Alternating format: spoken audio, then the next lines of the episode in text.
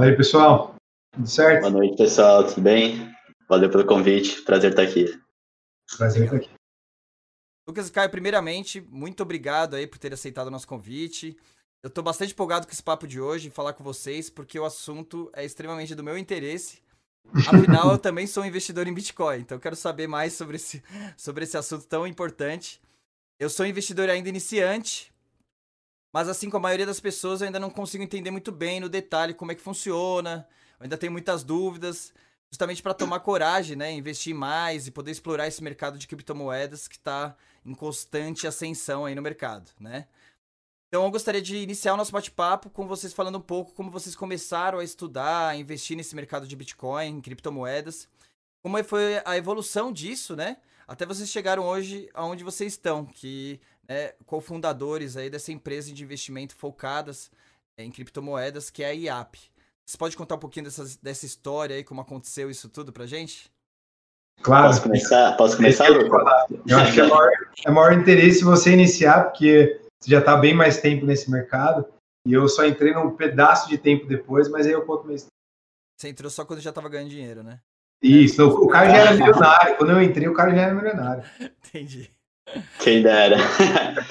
Bom, vamos lá.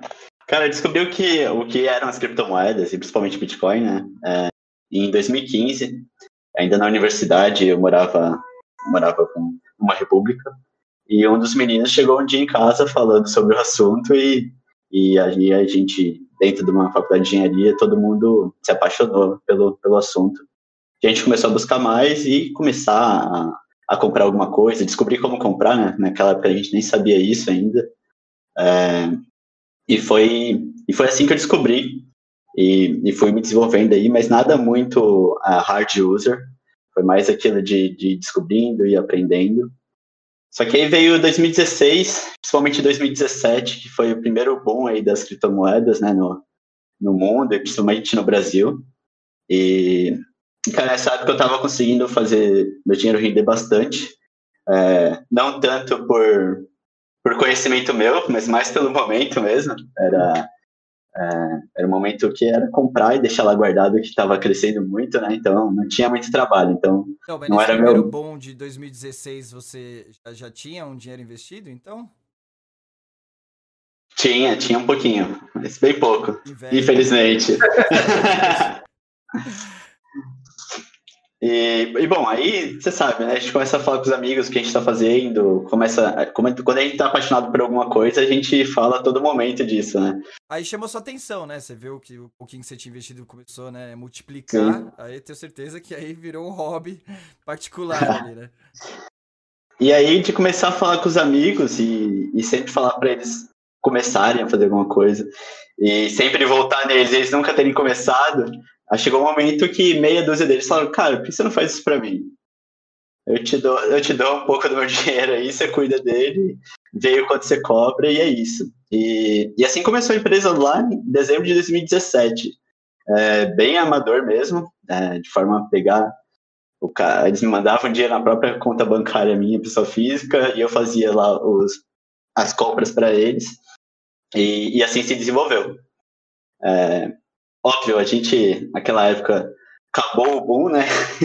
É, comecei, a, comecei a empresa quase no final da, da alta, então o pessoal entrou lá bem, na, bem no pior momento. Então, como, como a gente entrou nesse cenário ruim, é, isso me obrigou a ir muito atrás de informação, de aprender muito, não só sobre criptomoeda, mas sobre investimento em si, né? Sobre trade e, etc. Aí você teve que aprender mesmo, né? Entrou na, na, a onda crescente, né? Começou a cair, e aí já tinha um pessoal que confiava em você, então você começou a pesquisar para realmente começar a não, não, não gerar prejuízo para seus amigos, né? Exato, é. Imagina a pressão, né, cara? Você tá com, com é, dinheiro. Deixei de pra... só física, né? É, deixei de. Deixa... Não, e não só isso, né? Você tá com a reserva de capital aí dos seus amigos, né? Você quer, você quer cuidar bem disso, né? E daí começou meu, minha caminhada em aprender em evento sobre, sobre, sobre o tema, ler muito. Tem, cara, acho que eu zerei a, a bibliografia em português de, de trade, já tive que começar a comprar muito livro em inglês, é, importar livro, e, e assim foi a caminhada, até, até chegar hoje, né? É, onde a gente tem uma, uma estratégia bem desenvolvida, é, fundamentada, com dados, com software testando ela. Então? Isso, até, até lá foi uma, até aqui foi uma grande caminhada. E na, e na época, você trabalhava em que área, em que segmento que você comentou? Cara, antes, antes de sair do trabalho para ficar só com isso, eu, eu trabalhava com tráfego, tráfego de, de rede, de então fazia isso, não, na verdade, na área de marketing mesmo, fazia ah, parte de, de tráfego pago, então anúncio para Facebook, Google e tal. Eu trabalhava numa isso, trabalhava numa empresa e eu que cuidava dessa parte de, de marketing pago, né? E você saiu do marketing, hoje você trabalha exclusivamente só com a parte de Bitcoin investimento. Sim, é. criptomoeda. Hoje é só é, 100% a nossa empresa aqui e é só isso, né? Tanto tanto o meu capital quanto o da, o da empresa, né, e dos clientes dela. Sim, então, porque assim, é, o objetivo principal desse canal, né, é a gente, além de compartilhar conhecimento, que é um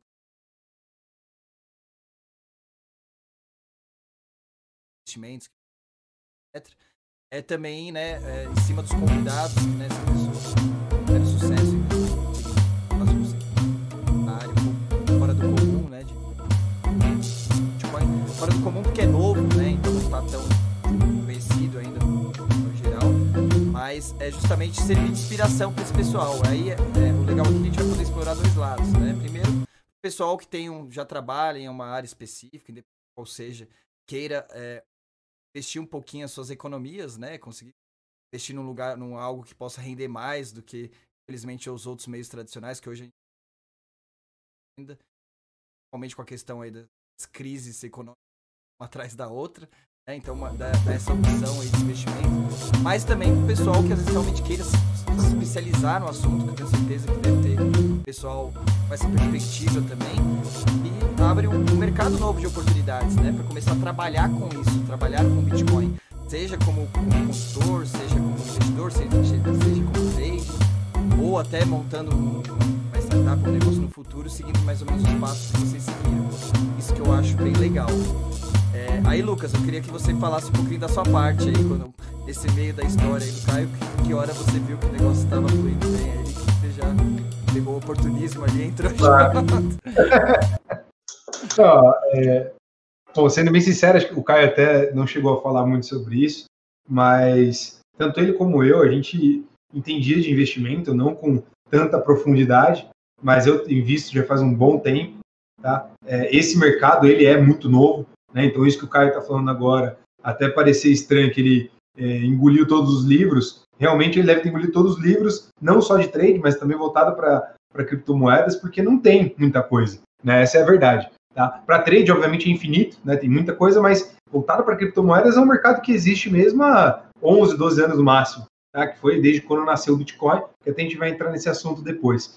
É, para mim, é, quando eu vi a primeira vez sobre criptomoedas, eu fiquei ao mesmo tempo assustado e ao mesmo tempo também é, empolgado, porque é, a, a, tecnologia por trás ela é extremamente inteligente, mas assustado por um lado que é, a economia eu não sei como que isso seria aceito ou até quando que isso aí seria seguro bastante. É, não sei se é exatamente, acho que a primeira visão de todo mundo, mas acho que até hoje, né, o pessoal ainda tem esse, esse é, ainda medo, tem né? esse mesmo medo, né, que assim é um se você analisar o Bitcoin como um todo, ele é uma tecnologia que está funcionando 24 horas por dia, 7 dias por semana, há 10, 11 anos. Tá? Então, sem, sem ter nenhuma parada no meio do caminho, sem ter tido nenhum problema de corrupção no meio do caminho, sem ter tido nenhuma falha de sistema. Então, assim, é um sistema que comprovadamente funciona muito bem. É, a Atena trabalha aí com parte de segurança de informação e, e parte de TI.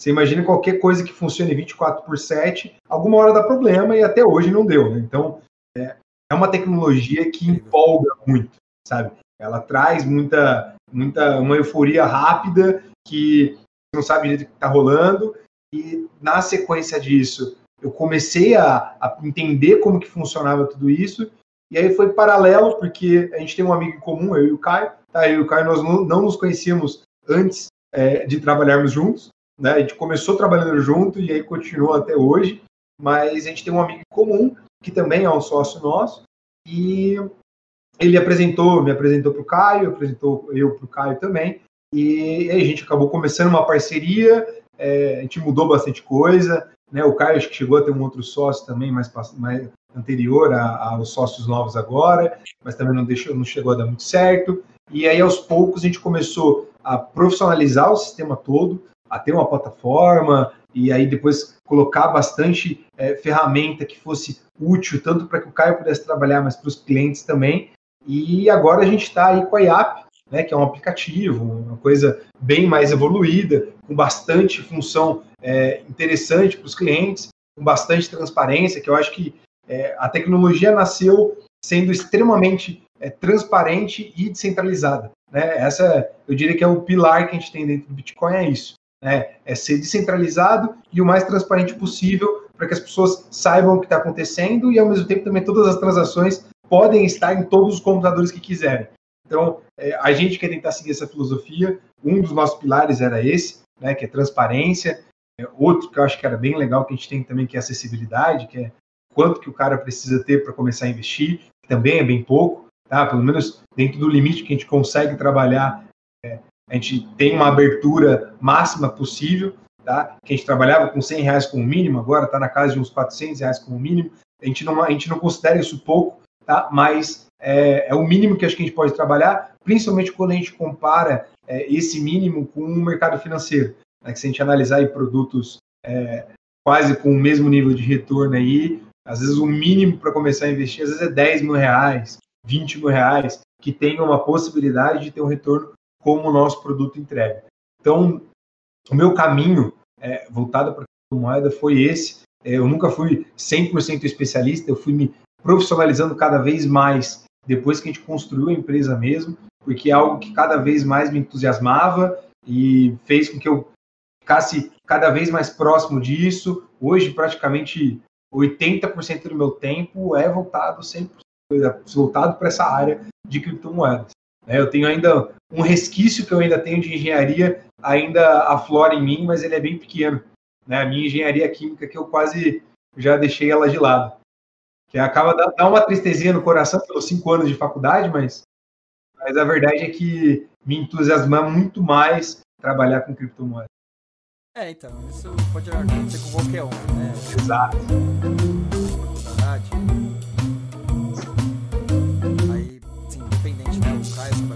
Você poderia ter né, saído disso para virar youtuber, poderia ser para virar vendedor, para qualquer área, isso foi a área que começou, obviamente, sempre, né, aqueles dois lances entre algo que realmente você gosta de fazer, mas também oportunidades, né? Com certeza quando você viu o dinheiro entrando no bolso, você deve ter animado bastante você para você começar a repensar aí também na sua carreira profissional.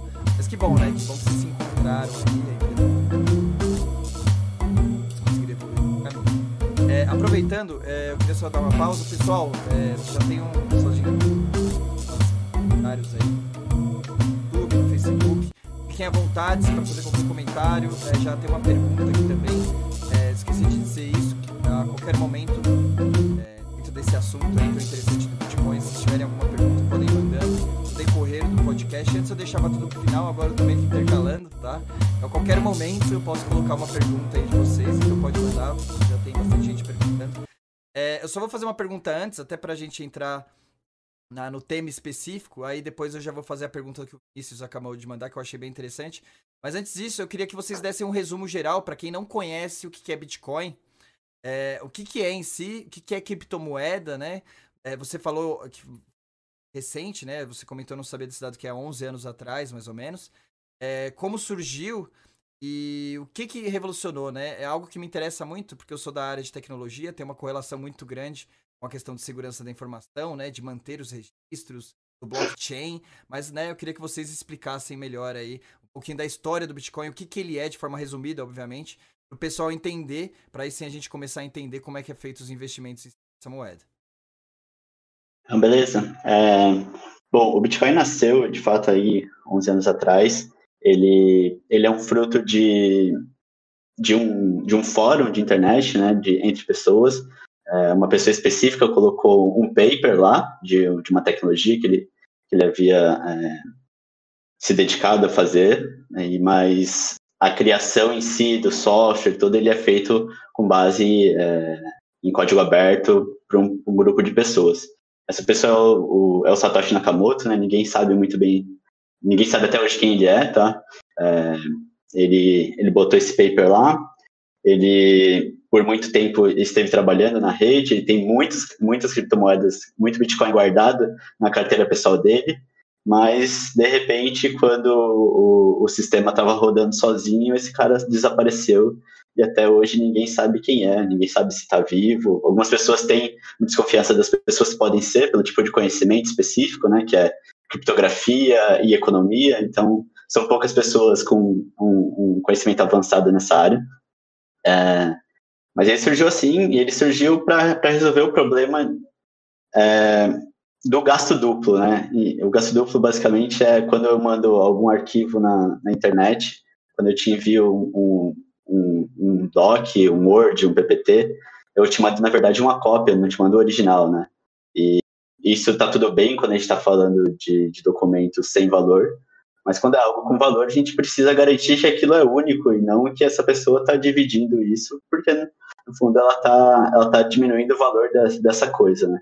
Então, a criptomoeda, o Bitcoin nasce para ser um, um, dinheiro digital. Então, é, basicamente, no, na forma mais leiga possível, é, um, é, um, é uma moeda que é puramente digital. É, a gente tem uma, uma imagem que o dinheiro que a gente tem no banco, ele é um dinheiro digital nosso, mas é, isso é uma forma errada de pensar.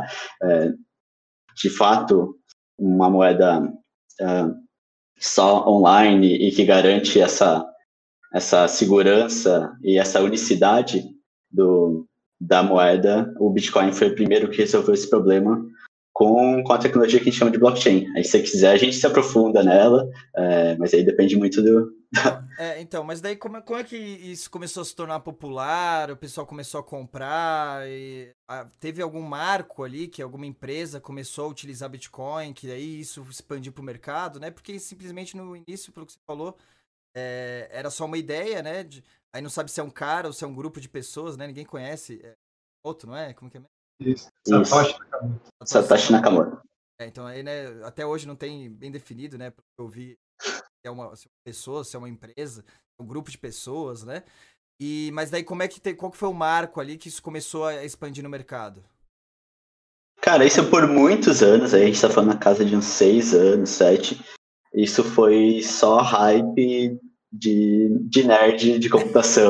então era, era só quem. Tava... lá, os, o é... doido lançou essa ideia e a galera achou interessante e começou a comentar. Ficou muito e, tempo. É, e por muito tempo as transações foram mais essas transações de, de curiosidade, desenvolver mesmo a tecnologia, mas nada comercial. Ninguém, acho que é, poucos ali acreditavam no tamanho que tomou hoje, né?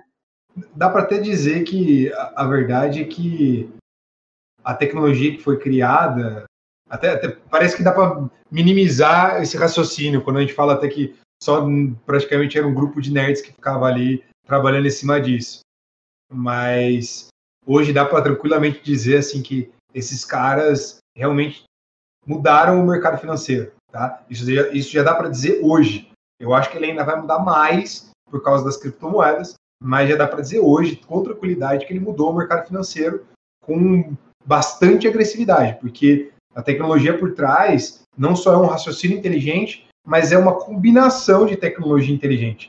Né? A, a parte das criptomoedas, ela envolve tanto a criptografia quanto o peer-to-peer. Né? O peer-to-peer é uma coisa que acho que a maioria da galera que está é, assistindo a gente, é, se for interessante para eles voltado para a tecnologia, imagino que quase que todo mundo fazendo uma coisa errada, mas fazendo, já baixou um vídeo, um filme, alguma coisa por torrent.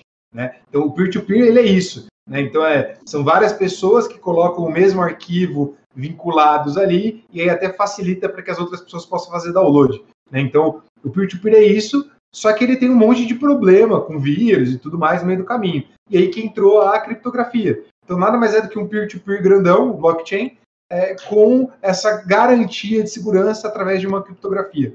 Então. Nossa, é, essa, essa foi a primeira vez que eu ouvi. Olha que é. eu já pesquisei bastante já ali, porque, né, dá essa curiosidade. E, e, e o chato do Bitcoin, vocês devem ter passado por isso, né? Depois vocês começaram já a conseguir é, juntar esses conhecimentos na sua na definir alguma coisa. Mas é algo que eu já pesquisei o conceito várias vezes e, e eu leio e, e, não entendo 100%, sempre ainda fica uma dúvida atrás. Mas é, é, essa, essa forma de explicar como um peer-to-peer, -peer, né, um sistema de torrent, né, que só que criptografado é a primeira vez que eu vi é, essa analogia aí. É, eu, eu, acho que eu não sei, eu só, eu só tinha isso aí na minha cabeça porque foi assim que eu entendi, né? Mas claro que tem algumas minúcias aí que são Lógico, um pouco bem diferentes, tá? Mas acho que o, o maior raciocínio que dá para dizer é isso, porque quando você faz o download é, pelo torrent, você tem o arquivo inteiro no seu computador, mas você fornece só uma fração desse arquivo para o torrent como um todo. E quanto mais pessoas tem, mais, mais fracionado é o arquivo que você fornece, só que isso facilita, porque como a sua máquina ela gera um poder computacional cada vez muito maior para a fração, fração que ela está disponibilizando, então você pode ver assim, acho que uma coisa era comum também, você percebeu que quando você queria fazer download de algum arquivo pelo torrent, quanto mais pessoas tinham aquele vídeo, mais rápido era o download. Né? E é exatamente por causa disso, porque você tinha mais máquinas ali fornecendo o filme inteiro, cada máquina funcionava só com uma fraçãozinha daquilo é mais ou menos a mesma coisa que serve o, o blockchain, né? O blockchain, as, a mineração são essas pessoas que fornecem o filme,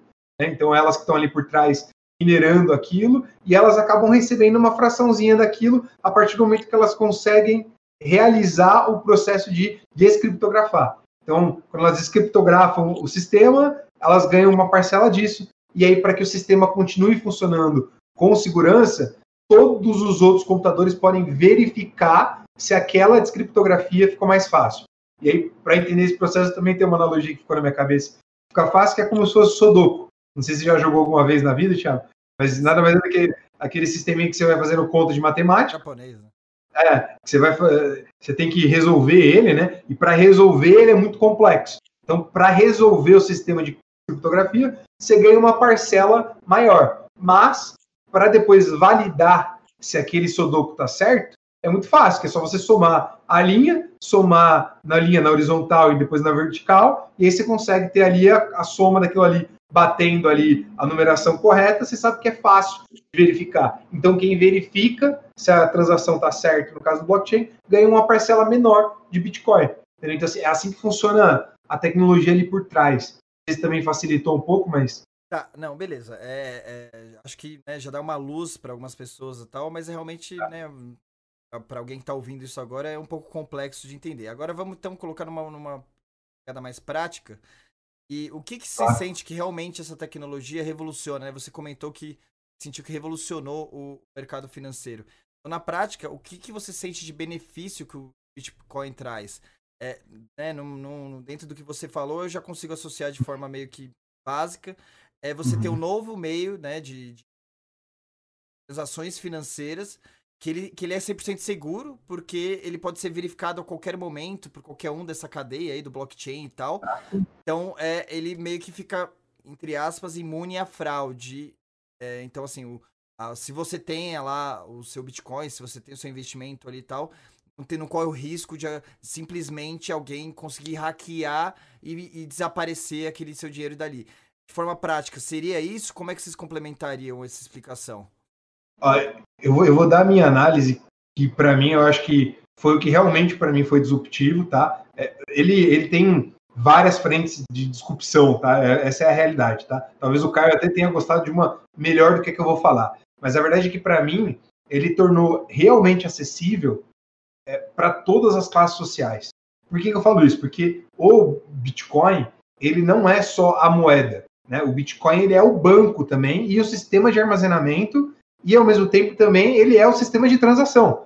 Então, é, ele é todo o sistema financeiro em um único local, sem que você tenha é, sistemas é, complexos no meio do caminho, vários intermediários que captam seu dinheiro. Então, quando, quando você olha hoje, quando você vai pagar qualquer coisa, né, é, você vai lá e você tem o cartão, que é do seu banco, que aí você tem a taxa do seu banco para ter o seu cartão, que aí você vai lá e coloca o seu cartão numa maquininha, que é uma outra empresa, certo? Que aí vai ter ali uma cobrança em cima é, daquilo. Entendi. A real é que você brinca o jogo dos caras, né? A gente não tem controle nenhum, é o controle é total das instituições financeiras. Exato. Então eles estipulam as regras, a gente é obrigado a, é em cima de, né, de toda aquela questão sistemática aí que a gente é obrigado a seguir do capitalismo, etc.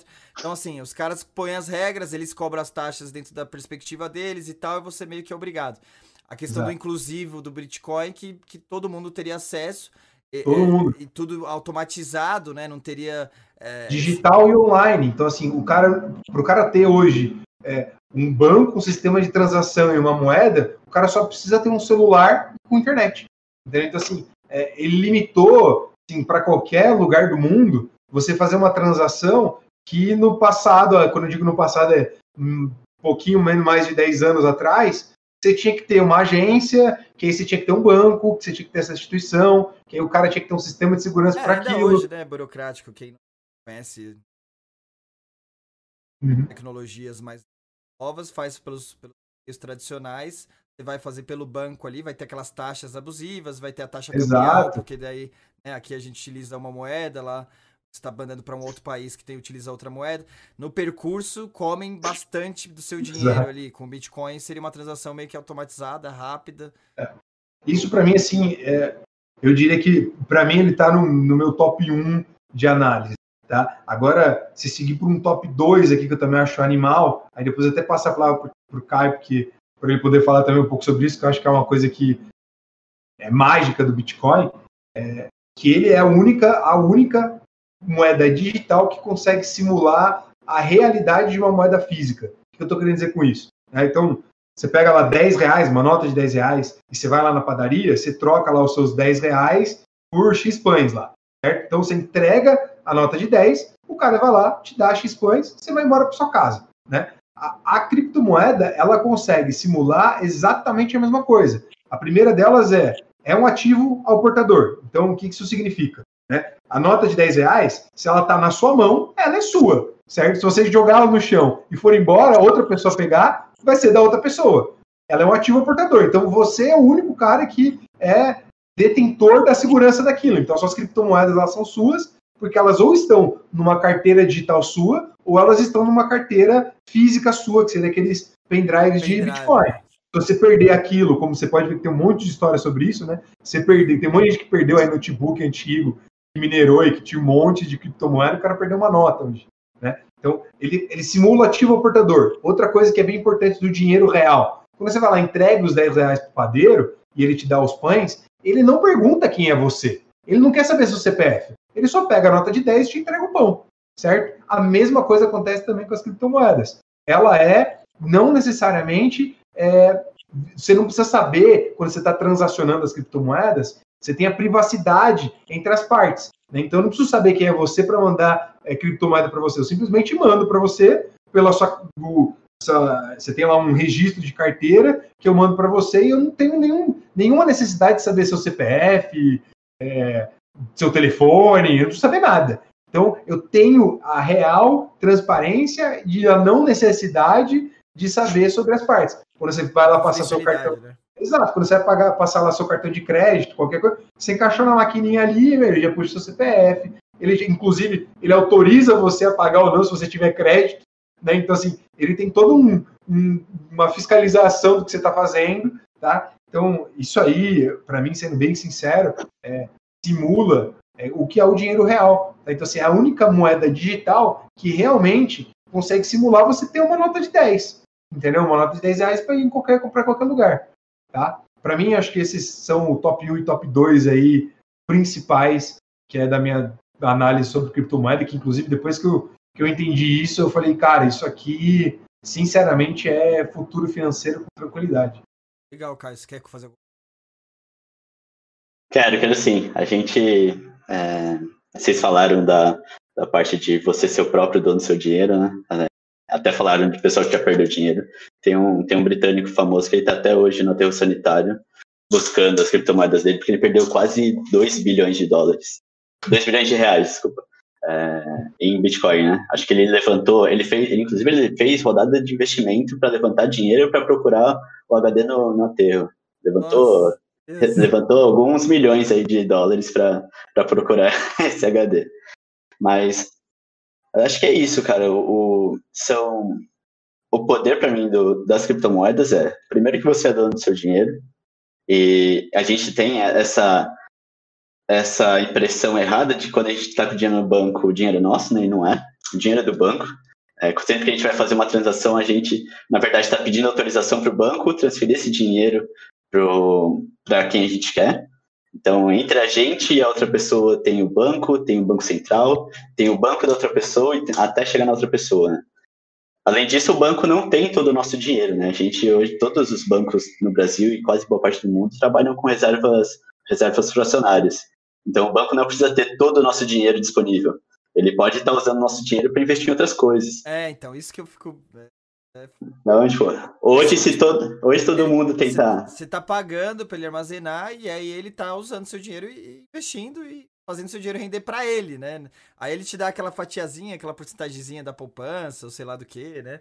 Mesmo na conta corrente, né? Ele, ele também faz isso. E, mas, né, quem, você tem opção, né? Ele pediu permissão para você, você tem opção de falar, não, eu quero que o dinheiro esteja lá a qualquer momento. É complicado isso, né? Justamente, a gente. É um jogo que a regra é dos caras, né? A gente. Brinca nas regras deles.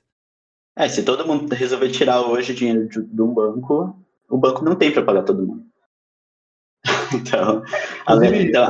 Até um produto que, que é o CDB, tá, que muita gente tem, tá, que é certificado de depósito bancário, nada mais é do que esse capital que todo dia, tá? Isso é uma, um, só um, uma, uma dica econômica. Né? Todo final de dia, os bancos são obrigados a mandar o balanço para o CEPOM, que é o órgão que regulamenta as instituições financeiras. Né? Então, assim, o CDB nada mais é do que um empréstimo de dinheiro entre as instituições financeiras para que elas possam entregar o balanço é, equilibrado. Entendeu? Então, assim, é, uma, é um jogo é, econômico que eles conseguem fazer entre os bancos para que eles fechem o dia do banco com a economia equilibrada, entendeu? Então, isso é. que o Caio falou é, é, isso mesmo, assim, se, se, todo, se toda, todo mundo resolver sacar o dinheiro do banco de algum banco exclusivo, é, o banco não tem, não, não tem dinheiro para pagar todo mundo. É, então, vocês citaram um ponto que até o colocou como ativo, mas é algo que preocupa muita gente e acaba também sendo um, utilizado, né, uma fé ali de otimismo para diversos é, estelionatários, caras que fazem fraude, até pra gente, eu sou venho da área de segurança, para pro hackers, né, que, que realizam ataque, inclusive com ransomware, que é a questão de você não ter o histórico da transação, você não conseguir identificar de para onde foi aquela, né, aquela transação, quem que é, transferiu e quem que recebeu, né? Isso aí se colocou como, como, como, algo positivo, que mantém a confidencialidade, né? Não pode rastrear o que, que você fez. Tem esse lado positivo, sem dúvida. É, mas tem esse lado negativo de, justamente por ter essa característica, ser explorado por é, pessoas que fazem, é, utilizam isso de má fé. É, é. tem até uma pergunta do Lúcio. Lúcio, eu até né, um resumo em cima do que você perguntou. E aí ele perguntou assim: mas quem emite a moeda em papel, o usuário sabe.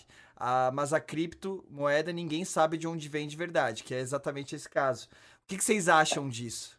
É, na verdade, na verdade, para mim isso, isso não é um, uma, uma fraqueza, é uma fortaleza não ter um banco central que está emitindo a moeda. É, na verdade, o Bitcoin tem uma regra clara de emissão, de, de inflação, né? E, e todo mundo sabe e que vai ser a mesma sempre e tá e é independente de uma economia de uma política econômica de um governo específico. Então, ele é independente de uma crise econômica, onde geralmente um governo passa a emitir muito papel moeda para compensar. A é, inflação é, vai lá em isso. cima e o seu dinheiro está lá, o mesmo número, só que ele está valendo muito menos. Né? O poder de compra dele foi pro saco. É, e, e, e, quanto à a, a, privacidade, né, ele, é, ele é um sistema semi-anônimo, tá? Por é. quê? Porque eu não sei quem, quem é você, eu, eu tenho, mas eu sei o seu hash, né? Eu sei para que carteira eu mandei. É, então, inclusive, tem, tem é, organizações aí dentro da rede Bitcoin que fazem essa, essa perseguição. Então, o que acontece? Você foi roubado por um estelionatário aí e transferiu criptomoeda. E, e aí você descobriu e você é, chamou a autoridade e tal, fez um, boletim. tem, tem, existe uma organização dentro da, da rede Bitcoin que ela, ela marca esse token, ela marca essa moeda como uma moeda fraudulenta, uma moeda roubada, alguma coisa assim. E a rede e fica seguindo essa rede. Para o cara baixar esse, esse dinheiro para o mundo real, ele precisa em alguma vez, em algum momento, trocar isso por dólar, por real, pelo que for que ele for usar. Sempre que ele, ele for tentar jogar numa corretora para transformar esse dinheiro, esse sistema emite um alerta para as corretoras para avisar, cara, esse dinheiro é, é um dinheiro ilícito. Então, ela, ela é anônima, mas não é 100% anônima. Eu não sei seus dados, mas eu sei para quem. Eu sei todo o caminho do seu dinheiro, entendeu? Legal, é, Caio, foi exatamente o que o Alexandre disse aqui. Obrigado pela contribuição, Alexandre. É, ele falou: ó, história e carteira você tem, a identidade atrás, às vezes não. Mas Exato. Você tem a história e a carteira, isso você consegue rastrear. Então, legal, mas assim, a gente sabe que na prática ainda não está tendo, conseguindo ter esse controle, né? Porque a gente, aqui, novamente, né, falando da, da, minha área de segurança da informação, um dos maiores ataques que hoje existem, né, vírus no mundo, está aumentando cada vez mais, inclusive, né, nesse, nessa época de pandemia teve um aumento gigantesco, principalmente no Brasil, são os ataques ransomware, né, que faz aquela sequestro de dados, que criptografa os dados da, das empresas, né, e aí eles, eles colocam uma tela, né, solicitando que um resgate que é pago em Bitcoin, justamente para você pagar ali e você não saber quem foi, para você não poder, não poder ah, fazer uma denúncia, alguma coisa do tipo, é, denunciar para as autoridades. Então, e, e o Rensor está crescendo cada vez mais, meio que apoiado nisso. Então, esse controle já existe, mas ainda ele não está total, né? É, uma outra coisa que dá para falar, até vinculado ao que o Caio falou, é, quando a gente fala das exchanges, né, elas são um primeiro intermediário que já, que já nasceu nesse meio do caminho. Tá? Hum. Assim, o Bitcoin nasceu para não ter intermediários, mas nasceu até porque o caminho hoje, exclusivamente do Bitcoin, ele está cada vez mais seguindo para ser uma reserva de valor. Então ele não está sendo muito, ele, ele, não vai ter esse foco em virar uma moeda talvez local, né? Uma moeda que você troca ela por algum bem material, né? É, isso obviamente volto a dizer com tranquilidade, não dá para saber o futuro. O que eu estou querendo dizer são mais as tendências que estão levando para esse caminho. Até porque o, o, blockchain, que é a tecnologia por trás do Bitcoin, ele ainda é muito lento. Tá? Existem alguns outros estudos que são umas segundas, umas segundas camadas do Bitcoin que talvez tragam essa velocidade para essa transação. Mas Ele hoje pode ela evoluir, né? O Bitcoin pode evoluir em outras moedas, mas voltado para criptomoeda, né?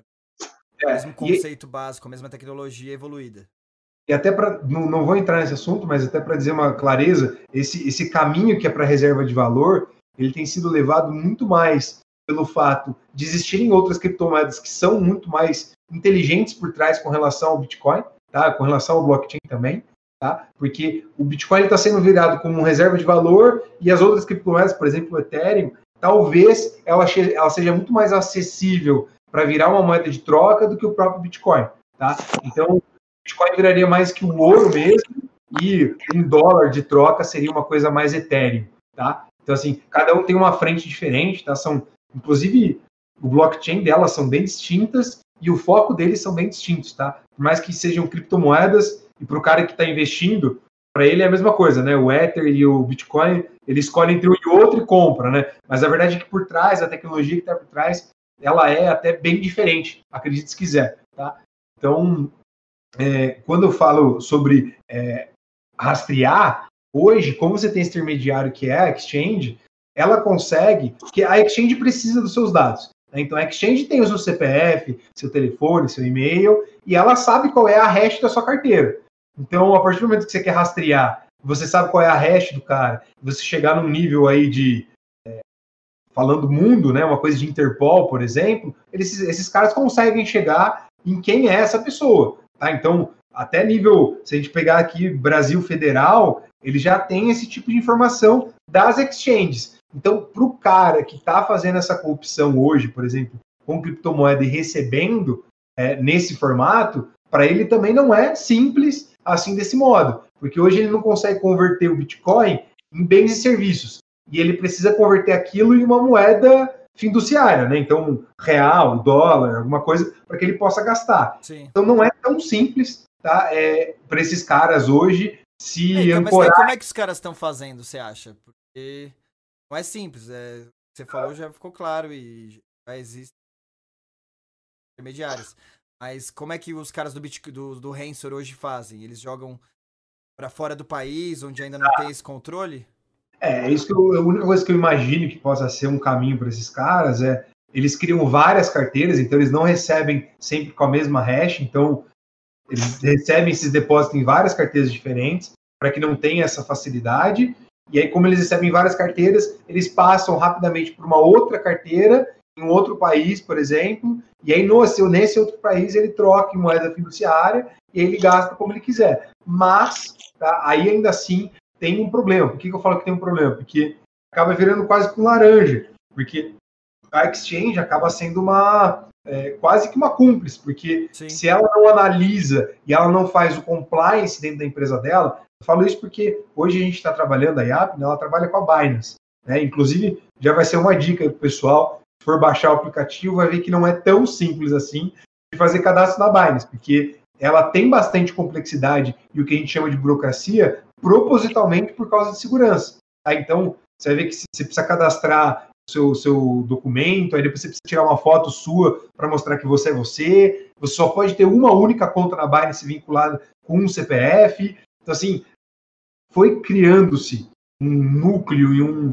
uma nuvem entre essas, essas exchanges que elas cada vez bloqueiam mais esse tipo de coisa que você está falando. Então, assim, eu acredito que em pouco tempo esse tipo de coisa vai ser difícil de continuar sendo executado. Eles vão voltar aí para o que hoje os nossos políticos fazem, que é roubar dinheiro em nota. Porque dinheiro em nota, sim, não é rastreável. Essa é a verdade. Assim. Mas o Bitcoin ainda, é... ainda acaba sendo.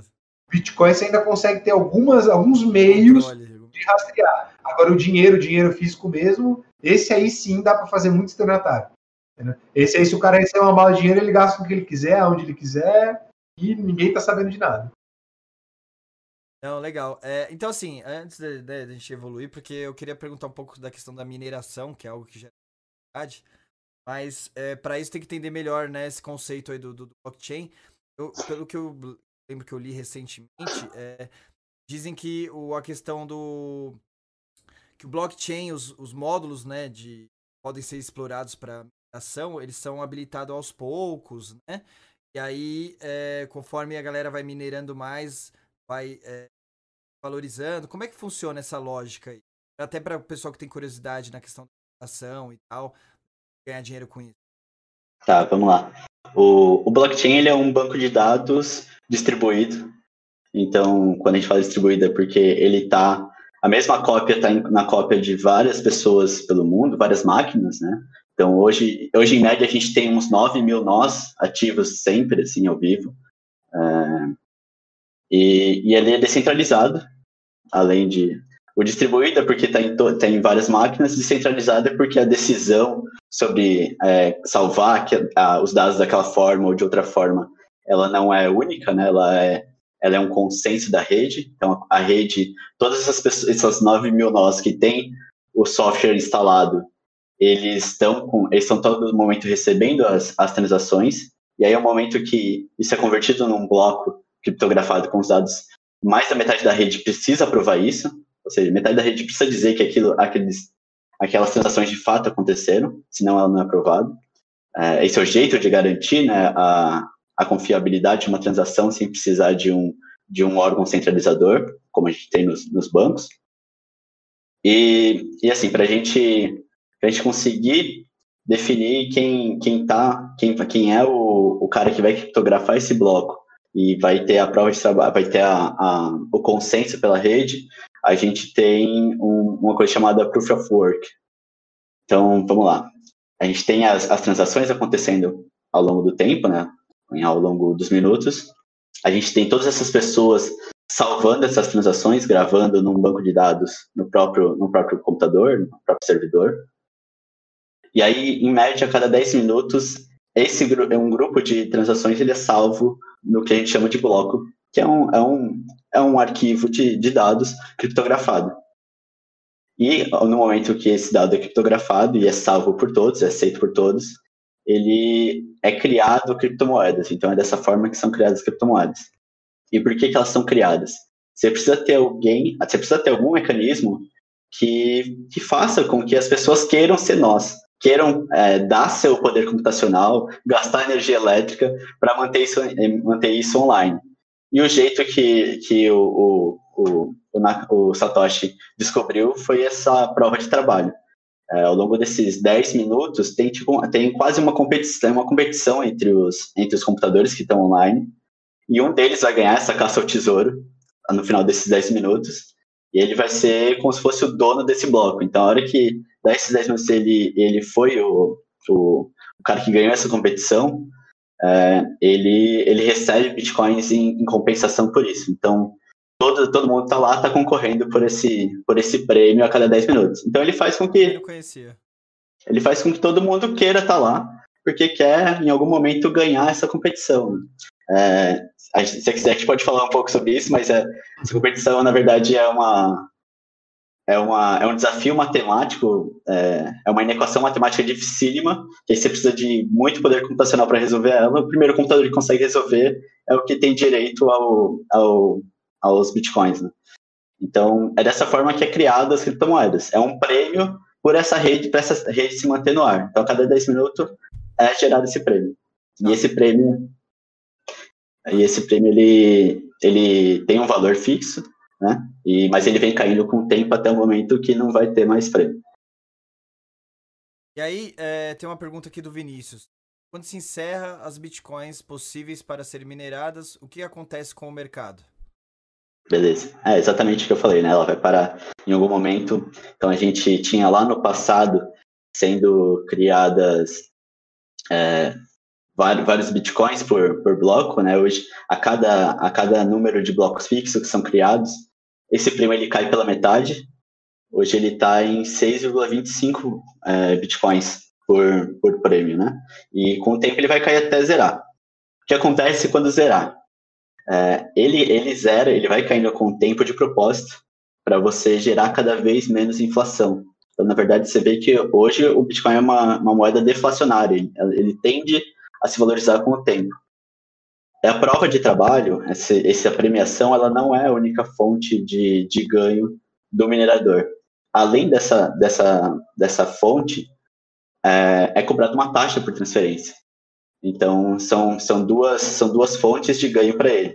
Só que as taxas hoje são muito menor do que o prêmio que ele ganha é, pela mineração. Mas, com o tempo, o que vai acontecer? Esse, essa mineração ela, o prêmio vai ser cada vez menor e a taxa, com, com a valorização pela deflação da moeda, ela acaba subindo de valor.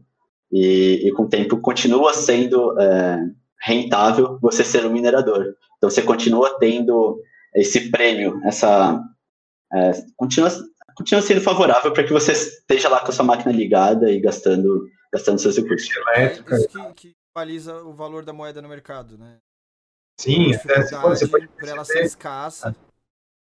Esse último, esse último round que teve, que derrubou pela metade quantos mineradores ganham, tá? Então, de 4 em 4 anos, é, esse bloco que ele é descriptografado, que a cada 10 minutos um minerador ganha uma quantidade de criptomoeda, a cada 4 anos isso é caído, isso é derrubado pela metade. Então, se ele ganhava lá 2 bitcoins, agora ele vai ganhar um bitcoin, daqui a 4 anos ele vai ganhar meio bitcoin. Só que de acordo com essa queda de ganho sobre a mineração, um raciocínio muito coerente seria falar assim: ah, o minerador vai parar de minerar porque ele está ganhando menos. Né? Mas acontece o contrário, porque quando a moeda vira mais escassa, é, a demanda fica muito maior com base na, na, produção dela. Então, na prática, o valor da moeda aumenta muito, com o valor da moeda aumentando bastante. Volta a compensar, e o Volta mercado se autorregula. Então, é, e a própria, a própria dificuldade, esse, esse problema matemático que o software do Bitcoin ele gera para as máquinas resolverem, ele, ele na verdade, ele, ele não é um problema de uma dificuldade sempre igual. Ele tenta regular a dificuldade para que o, o, os computadores consigam resolver em 10 minutos. Ele mantém esse, essa criação de bloco em 10 minutos. O que acontece é que se muita gente começa a diminuir, a desligar a máquina, esse, essa, ele entende que tem, que tem pouco poder computacional na rede, trabalhando nesse problema, e ele diminui a dificuldade do problema. Ou seja, você gasta menos energia elétrica, Ah. você gasta menos poder computacional. Nossa, chega nesse nível. Isso daí eu também não Sim. Caramba. Não, é fora do padrão. Pra você ter uma ideia hoje, tá? Eu não sei se esse número está 100% atualizado, tá? Mas hoje o sistema do Bitcoin, pra você ter uma ideia de quanto seguro é e que psicologicamente o cara nunca vai querer é, trazer uma corrupção para o sistema, porque eu vou te explicar por quê. Hoje gasta na prática o que a Argentina inteira gasta de energia elétrica, a Argentina, país inteiro, é o que tem hoje ligado de computadores na rede. Assim, se a gente pensar não em hardware, né? Então, não em sistema computacional, mas em energia elétrica gasta, hoje o sistema gasta o que a Argentina inteira gasta de energia elétrica. Então, o que que isso por que que isso é importante? E por que que isso acaba trazendo muita segurança para o sistema? Porque hoje, para um cara criar um sistema que fosse corrupto na- nas criptomoedas, Ia ter que Ele derrubar tem- a Argentina. É tipo isso. é, Não, Não, ele- mas Geres que você ia chegar, eu, eu chutei. Quase isso, quase isso, porque assim, ele tem que vencer 51% da, do, do sistema todo. Por que, que ele tem que vencer isso? Porque ele tem que validar a, a criptografia, então ele tem que descriptografar aquele bloco e depois validar em 51% Ah, que aquele bloco é real. da Argentina. Entendeu? Então, ele tem que superar a metade da Argentina, só que qual que é o problema disso? Se ele tiver essa energia toda computacional e trabalhar para minerar Ele ganha bitcoins, mais dinheiro.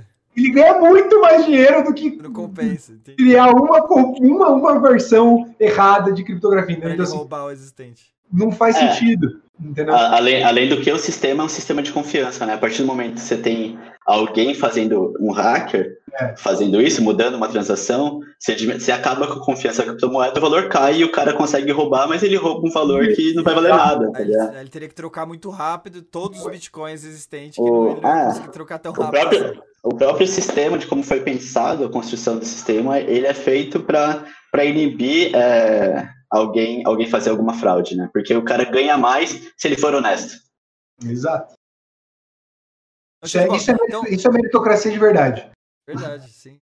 Então, então aí agora já vamos na primeira dúvida mais prática aí para ganhar dinheiro, né? Então que tá vendo que quer ganhar dinheiro vai normalmente perguntar essa. Então, né, tem várias possibilidades. A primeira delas, desde já aproveitando e emendando esse assunto que a gente tá falando de mineração, como é que eu faria hoje para minerar Bitcoin? Vocês eh, têm uma noção disso? Eu sei que não é a especialidade de vocês, você, vocês são donos de uma empresa de investimento, né? Que ah, você faz trade e tal, mas, é, mas devem ter uma noção de como funciona esse processo de mineração. Como é que você. Se hoje eu quisesse minerar, o que, que vocês me recomendariam?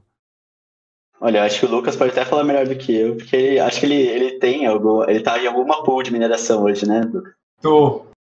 Eu vou facilitar um pouquinho para você. Hoje, até pelo como você, você percebeu, até pelo o consumo de energia elétrica, é, eu nem quis falar em energia com- em poder computacional, mas minerar hoje, por exemplo, Bitcoin, é uma loucura.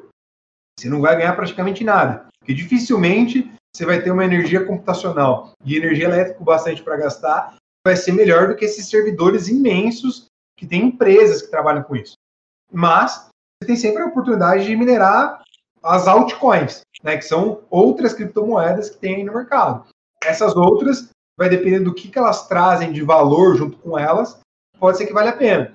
Então, um exemplo que eu vou te dar, até menos de um ano atrás, estava valendo a pena minerar com o seu próprio computador Ethereum, que é a segunda maior criptomoeda. Tá? Então, eu estou falando um ano atrás, não estou nem falando de muito tempo atrás. Sim. Mas, é, como esse mercado como um todo, que eu volto a dizer isso, que assim, hoje você vai começar a perceber que não só as criptomoedas, mas o blockchain, que é a tecnologia vinculada a elas, vai começar a ser utilizada para quase tudo que você vai ver no, no mundo. Tá? Então, desde transação de banco, o Pix, você ter uma ideia, ele teve muito foco no, no white paper do blockchain. Tá? Então, o Pix, que hoje todo mundo tem conversado e transacionado, tem muito a ver com criptomoedas. Tá? Então, Não, a a gente ver... pode dizer que, que, que se originou da, da mesma base tecnológica ali, do mesmo conceito? Sim, sim, é o mesmo, é o mesmo conceito, tá? Até para poder transacionar com velocidade.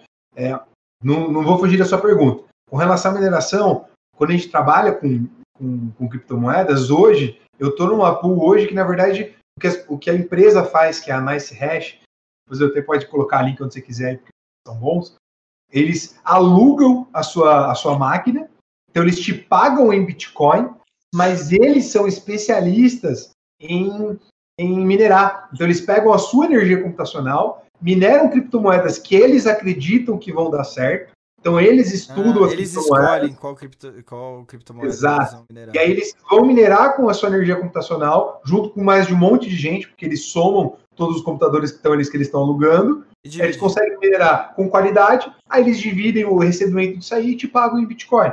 Então hoje, por exemplo, a minha máquina aqui, enquanto a gente está conversando, ela está ganhando dinheiro aqui pra gente. Quer dizer, para mim, né? Ah, claro que uma fração pequena, tá? Eu não sou um minerador, né? Eu sou mais um entusiasta mesmo, porque eu não vou dizer que é ruim, tá? Vou ser bem sincero, que a minha conta de energia elétrica aumentou uns 30 reais nesse mês agora que passou, e eu ganhei uns 400 e poucos reais com minha máquina aqui. Nossa, então, assim, caramba. É, para mim vale a pena. É claro que, eu volto a dizer, não é uma recomendação, até pelo fato de você poder é, estragar o seu hardware, porque ele força é. o seu hardware a trabalhar. Então, assim, não dá para dizer se a longo Se prazo. Realmente... a longo prazo com a depreciação Exato. do computador é, e tal.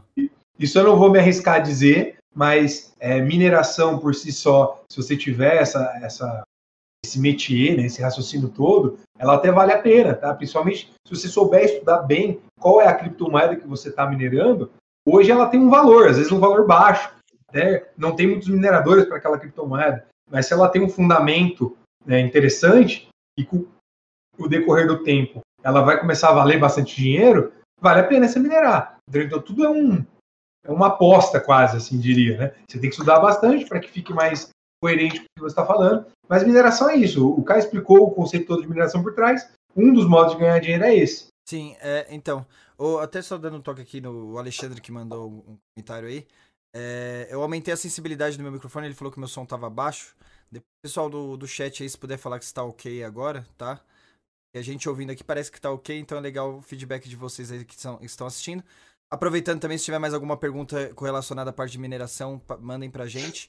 É, eu só queria perguntar mais uma coisa sobre mineração, porque é, isso automaticamente está influenciando o mercado até do, de, de tecnologia, de peças de computadores. Inclusive, até incomodando o pessoal, os, os, gamers estão muito putos, né? Porque, porque as placas de vídeo estão ficando muito mais caras, porque justamente pela questão da mineração, que tem muita gente comprando placa de vídeo para minerar. É, só para a gente ter uma noção, é, o pessoal que entende um pouquinho mais disso, eu sinceramente não entendo muito, mas a, o seu computador é um computador mais parrudo para você conseguir ter esses ganhos com, com mineração? Você tem, tem, um computador meio que gamer e tal, com uma placa de vídeo boa? Ou com um computador normal já daria para ter, ter, ter, um lucro? Como é que funciona isso? É, eu, eu acredito que o, o, meu acabou gerando um pouquinho mais porque eu tenho uma RTX, uma RTX 2070. E a verdade é que a minha placa de vídeo ela valorizou. Eu nunca, eu nunca comprei um periférico na minha vida e na verdade é um passivo que valorizou, porque a ideia é que ele só fosse depreciado, né? Mas a minha placa de vídeo, eu paguei na época que eu comprei o computador, já faz uns dois, três anos, eu paguei uns dois mil reais nessa placa de vídeo, e hoje a mesma placa de vídeo está sendo vendida a 4.800 reais. Então, assim, a minha placa de vídeo valorizou quase que mais do que a IAP. Entendeu? Então, assim, é, realmente os periféricos aumentaram bastante. Tá? A minha, o meu computador como um todo, Hoje, talvez, a minha configuração no passado, eu comprei ele por uns 5 mil reais, há uns dois, três anos atrás. Tá? É, mas é, ela tem uma configuração boa, mas dá para você minerar hoje, no, modelo que eu minero, que é com a Nice Hash, dá para você trabalhar com qualquer computador. Tá? Inclusive, tem algumas criptomoedas, acredite se quiser, como eu falei, quando eu falei para você que é infinito esse mercado, ele realmente é. Tá? Hoje tem algumas criptomoedas que elas podem ser mineradas com o seu disco rígido. Então, assim, com o seu SSD, você coloca ele para minerar. A placa de vídeo é a mais conhecida tá, para fazer isso. Tá? Hoje, mineração geralmente é com placa de vídeo, ou, obviamente, com sistemas mais, é, mais com as GPUs mais interessantes que é uma placa de vídeo. Mas, hoje tem vários modelos, inclusive tem algumas criptomoedas que é, mineram com o seu SSD, mineram com o seu processador. Monero, por exemplo, que é uma das criptomoedas, minera com processador e ela tem bastante eficiência. Tá? Então, assim, hoje, é, cada vez mais, é, a parte de mineração tem crescido e sido bem diferente do que o que a gente conheceu há pouco tempo atrás. Sim, não, é, daí só para concluir esse assunto, também vi bastante que tem pessoas que locam ambientes em nuvem, né? Então, é tudo é o que o, o, que o Lucas falou, né? Você fazer os cálculos aí para ver o que, se, se realmente vai valer a pena ou não, né? com, com os custos com, e o retorno de investimento que vai ser que vai ser que você vai receber. Porque, mas existem pessoas que às vezes é, locam locais em nuvem, é, servidores em nuvem, para poder deixar focado ali minerando Bitcoin. É, aí, Lucas, só para a gente finalizar, é, claro. tanto que na, deixando bem claro aí que, que não tem nenhuma correlação com a empresa de vocês, que é uma empresa de, de, voltada para a parte de investimento, não para a parte de mineração, mas passa de novamente qual é o recurso, o programa que você utiliza, ou a empresa aí que você.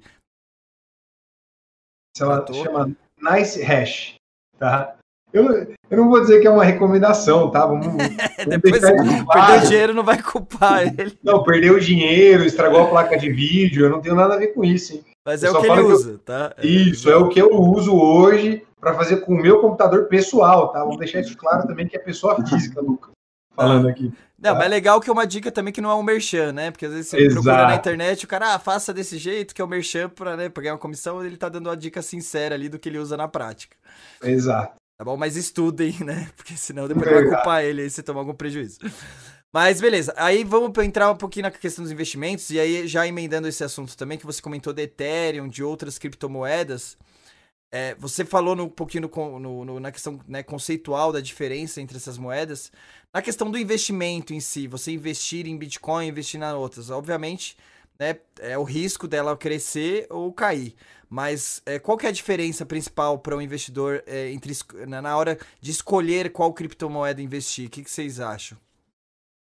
Cara, acho que quando você tem pouca experiência em algum mercado, você tem que ir onde você se sente mais seguro. E onde você vai se sentir mais seguro é, é, é são as criptomoedas que estão aí há anos, que, que todo mundo tem, porque você sabe que por mais que você tenha um potencial de ganho um pouco menor, o potencial de perda também é menor, né? Então, é, eu, eu indicaria começar com, você que quer comprar, quer guardar um pouco de, de criptomoeda, começar com as, até a maior parte do seu capital nas moedas maiores, Bitcoin, Ethereum, Binance, Binance Coin, uh, Stellar, Monero, e, e aí ter um, um tiquinho aí do que você quer em moedas pequenas, que você vê potencial, porque aí mesmo se, se elas subirem muito, você ganha alguma coisa, se elas virarem pó, você também não, não perde tanta coisa. É, a recomendação, até resumindo o que o Caio falou, é isso, assim, a recomendação é a mesma para o mercado comum, é, é estudar. Assim, parece super clichê, mas é real, assim. Quanto mais você fica, você ficar confiante, você estuda. E quando você estuda, você entende um pouquinho mais daquela criptomoeda, você vai atrás desse do white paper dela, que geralmente é onde está escrito a, o fundamento daquela criptomoeda, para que, que ela serve, qual foi a ideia por trás da criação dela, entendeu? Da onde que ela nasceu, que grupo, quem são, os, quem são as principais cabeças por trás da criação daquela criptomoeda, e aí você começa a se sentir mais confiante e acreditar naquela criptomoeda ou não. E isso tudo, inclusive, é uma das vertentes de forma de você ganhar, é essa que a gente está conversando, que é fazer uma análise fundamentalista da criptomoeda, que é assim, é olhar o mercado, quem criou, como que ela foi criada, que tecnologia que ela tem por trás, porque esse tipo de investimento é o tipo de investimento que você vai comprar uma criptomoeda, deixar ela lá 5, 10, 15 anos. é o, o buy and hold das criptomoedas, que você vai comprar e deixar lá durante bastante tempo. Tá? Esse é um dos modos de investimento, tá? que é analisando todas essas esses, essas, esses pormenores. E aí, como do mesmo jeito que também existe no mercado comum, tá? tem o outro lado da, do tipo de investimento que faz uma análise técnica, que aí é o que, por exemplo, a IAP faz. Tá? Foi é, nada mais é do que analisar matematicamente o que acontece com o mercado, então olhar o histórico dele, quais são todos os indicadores do mercado, e aí, com base neles, fazer uma conta matemática e analisar que momentos e que, é, que momentos certos de entrar no mercado, então de comprar uma criptomoeda e de vender uma criptomoeda. Tá? Então, esse é o famoso trade. E o trade ele funciona, obviamente, para o mercado comum também. Tá? Então, é, esses dois formatos de investimento eles existem. Um você analisando fundamentalista, como que são as criptomoedas, e o outro você fazer uma compra e venda rápida delas. Né? Então, uhum. comprar o Bitcoin e vender o Bitcoin. Comprar quando ele está uma baixa, vender na alta, por exemplo, você ganha uma variação daquilo e aí esse retorno fica para você no seu bolso. Aí são tipo, os modelos que você poderia investir. É, exemplo, não, sim, é importante, né? A base de, de, investimento, que a maioria já deve saber, mas é importante sempre né, reforçar, que é o que sim. você está fazendo. É a opção de você pensar é, mais a longo prazo ou a curto prazo, né? O perfil, é o perfil, tradicional perfil de investidor, qualquer banco te pergunta, né? Então, se você quer é, deixar o, o, dinheiro lá investido, pensando que ele vai ficar render com o tempo e depois de um período pode ter uma alta muito grande e tal ou não, mas é, deixar ele meio que parado, né? Se você, tá, é, se você precisa de uma baixa liquidez, né? Que o pessoal fala. Aí eu acho que a dica do Caio se encaixa perfeitamente, né? Que é justamente você pegar as moedas mais confiáveis, que, que tem maior projeção, que são mais conhecidas, que a probabilidade dela simplesmente morrer é, é muito menor. Não quer dizer que não exista um risco, mas o risco é bem menor, né? Por exemplo, o próprio Bitcoin, o próprio Ethereum e as outras aí que, o, que o Caio comentou. Depois vocês voltem o vídeo aí, porque depois eu vou voltar e anotar pra gente né? depois investir uns trocadinhos. Mas é, no, no, nesse segundo perfil que você falou, Lucas, é, eu acho que dá para arriscar mais, né? Lógico, obviamente o nível de risco é muito maior, mas aí você pode pegar numa numa criptomoeda mais nova, que tem uma projeção boa, quando ela subir você já tira fora, né? É, vocês devem fazer algumas jogadas nesse sentido. É, eu acho que acho que o caminho ou é isso que o Lucas falou, ou você estudar, ou você terceirizar o conhecimento, né? É, acho que é, é, um, dos, um dos dois caminhos. E, e aí eu acho que de primeira viagem fazer o que o Lucas falou de, de arriscar em pequenas moedas, comprar, esperar que ela subir, Aí eu acho que é algo muito perigoso. Muito, arris... é, muito perigoso para quem, quem não tem conhecimento, né? Não tem conhecimento, não tem estômago. Às vezes o cara compra algo esperando que vai subir e não vai, né? Ela vai, ela vai cair antes Ou não tem disso. a paciência, né, Caio? Daí às vezes vê o negócio caindo já vende, entra no desespero, isso daí é bem comum, né? É normal, você comprar, cair, você vende, quando você vende, sobe, né? É, nossa, deve dar uma dor no peito. Ó, o Vinícius comentou aí, gastei meu dinheiro, eu acho que aconteceu a mesma coisa com ele, ó. Eu gastei meu dinheiro todo na cripto do Ronaldinho. Sucesso no Paraguai. Qual que é essa cripto do Ronaldinho? Não conheço. Já ouviram falar? Cara, ouvi, mas eu nem lembro se era, se era uma cripto mesmo. Acho que era um esquema meio pirâmide. É. Né? Época, né? Sério? É, os caras usaram, os caras basicamente contrataram a cara do Ronaldinho, né, pra, pra divulgar isso e, e, no fundo era um esquema aí de, de pirâmide. Caramba. É outro risco, né, de você entrar no, tentar entrar no mercado aí através de, de terceiros, sem ir a fundo atrás de, de quem são esses terceiros de fato. Né? É, o Kiyoshi comentou aqui, poderiam falar um pouquinho mais sobre as altcoins? O que seria altcoins? As altcoins são exatamente essas outras criptomoedas, tá? Ah, Sim. entendi. É, hoje o que eles chamam de altcoins nada mais é do que todas as criptomoedas sem ser as principais, tá? que são essas alternativas de criptomoedas. Tá? Elas hoje têm nascido, inclusive, acho que a gente está meio que quase num, quase num período de alta de altcoins, porque se a gente analisar o, o market share do Bitcoin, ele foi durante, sei lá, oito, nove anos, ele tinha a maior parcela do market share. Então, na verdade, não é nada mais é do market share. Se somar todo o valor que tem hoje em dólar, por exemplo, das criptomoedas como um todo, e aí você olha do, do, do Bitcoin, a fração que ele está relevante ao todo, né? Então, o market share da, do Bitcoin caiu muito por causa das altcoins. Então, começou a nascer várias delas, tá? Então, não é o limite, tá? Teve um momento em que o Bitcoin caiu mais, mas ele tem diminuído por causa disso. Porque apareceu várias, várias com umas ideias até inteligentíssimas, inclusive, tá? E com alguns fundamentos também importantes voltados para outros tipos de tecnologia. Ou, o que nem eu falei agora um pouquinho no passado, é, o Ethereum, quando a gente fala que ele tem um outro mercado, é porque o Bitcoin ele é quase que uma criptomoeda conservadora. É engraçado falar conservador de 10 anos, mas ela é quase uma criptomoeda conservadora, porque o, o Ethereum já nasceu para trabalhar com mais coisas descentralizadas. Né? O blockchain, que é a tecnologia por trás do Ethereum, ele é muito mais aberto. É, vou fazer uma comparação que talvez seja extremamente errada. Expansível, é, mas vamos dizer assim, o, o Bitcoin ele é a Apple, tá? que ela abre pouquíssimas portas e ela tem ali uma base muito bem clara e fundamentada. Por isso que vale muito caro um, um iPhone, né? Você percebe que assim, claramente ele não tem uma tecnologia muito diferente mas por ele ser quem ele é, ele vale mais dinheiro. Né? Agora, o Ethereum ele é como se fosse um Android. Ele tá aí, ele é uma tecnologia extremamente inteligente. Né? Ela tem o Google por trás do, do Android. O Ethereum tem pessoas por trás que, inclusive, são conhecidas. Tá? Então, são pessoas que, que, que participam dos mercados. E a tecnologia por trás ela é muito mais aberta. Você consegue fazer muita coisa pelo blockchain da Ethereum. Então, eu acho que os fundamentos são diferentes. Quando você analisa o Bitcoin, ele realmente é, ele tem lá voltado para uma área de reserva de valor mesmo, assim, o ouro digital. Essa parece uma palavra também clichê, mas é muito mais real, cada vez mais real isso, né? Se você olhar hoje as empresas, né, então os investimentos institucionais em Bitcoin, eles são por causa disso. São empresas que querem pegar um pedaço do seu capital e ter uma reserva de valor, porque elas sabem que se elas manterem a reserva de valor no dólar, por exemplo, que é, um, é uma moeda vinculada com o governo, que tem um monte de problema, é ruim.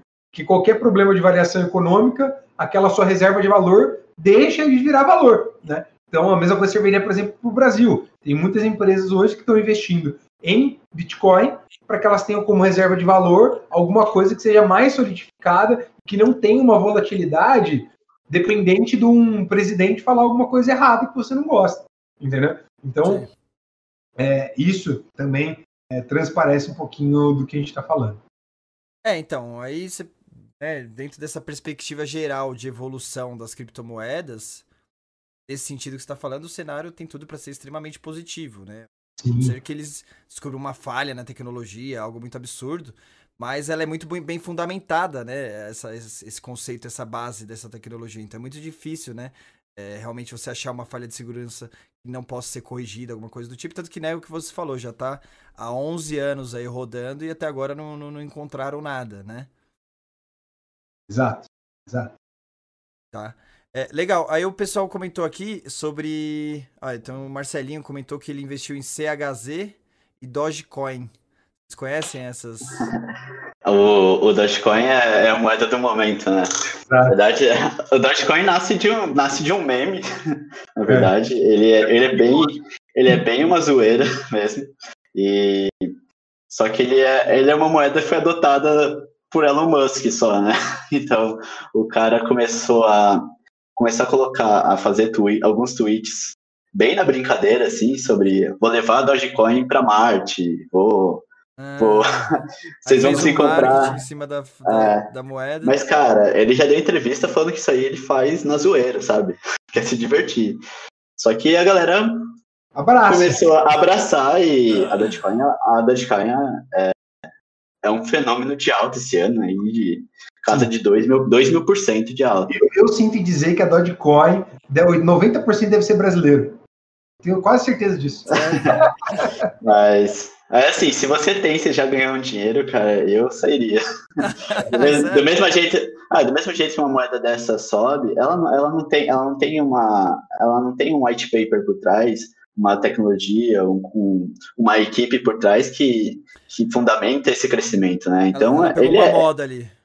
É, esse hype, esse hype do mesmo jeito que chega, ele, ele vai, né? É, e quando ele aí, vai, ele vai forte. uma especulação, né? Que é meio que semelhante. Aí não deixa de ser um investimento, não, não deixa de ser semelhante aí uma bolsa de valores com, com questões de especulação ali que vale, acaba valorizando mais do que deveria, uma hora cai e todo mundo que, que foi na onda cai junto, né? Exato. Legal. É, então, assim, a gente falou do Elon Musk e né, você viu, ele influenciou nessa brincadeira, mas ele influenciou muito mais antes disso, né? Que isso eu acompanhei. Que foi quando ele falou que, que as empresas dele lá, né? A, a, a X, a, desculpa, esqueci o nome SpaceX, Space, é, SpaceX e a Tesla, ele investia em Bitcoin, né? Quando ele falou isso, deu uma movimentação no mercado, né? Que o Bitcoin subiu pra caramba, depois agora já né, normalizou já. Mas é, o que mais que aconteceu nesse período, pra gente também refletir daqui pra frente o que pode acontecer, de, de né, desses marcos de empresas grandes que começaram a utilizar, que começaram a colocar o Bitcoin no dia a dia, porque isso acaba impactando muito o valor da moeda, né? É, você ter opções tradicionais hoje de compra online ou, é, seja de, de, né, que nem a Tesla, que você pode comprar um carro com Bitcoin, isso impacta muito na valorização da moeda. Que tem, vocês têm, lembram de alguns outros exemplos do que aconteceu, de como já está sendo utilizado pelas empresas? É, eu acho que acho que o, a, o fato de ser aceito por uma, por uma Tesla da vida, isso, isso valoriza, mas isso valoriza a moeda num, num grau menor. A gente está falando de varejo, né? Uhum. É, a gente está falando das pessoas físicas. É, o que valoriza mesmo é, por exemplo, o movimento da Tesla de ter uma estratégia de tesouraria onde ela tem uma parte do, do seu lucro, do seu capital guardado em criptomoeda. Então, quando, quando é uma Tesla faz esse movimento de bilhões de, de Várias dólares... empresas seguem também, né? Seguem. A gente tem... O que mais fez subir aí o, o Bitcoin nessa, nesses últimos meses foi a entrada fortíssima do, do capital de empresas. A, a galera levando pelo menos parte do que você tem em, caixa é, para criptomoeda, como, como o Lucas falou, para reserva de valor. Né? Eu quero proteger, eu tenho o meu, meu fluxo de caixa ali como empresa, mas o que eu tenho ali parado, eu preciso proteger isso ou fazer isso render. Né?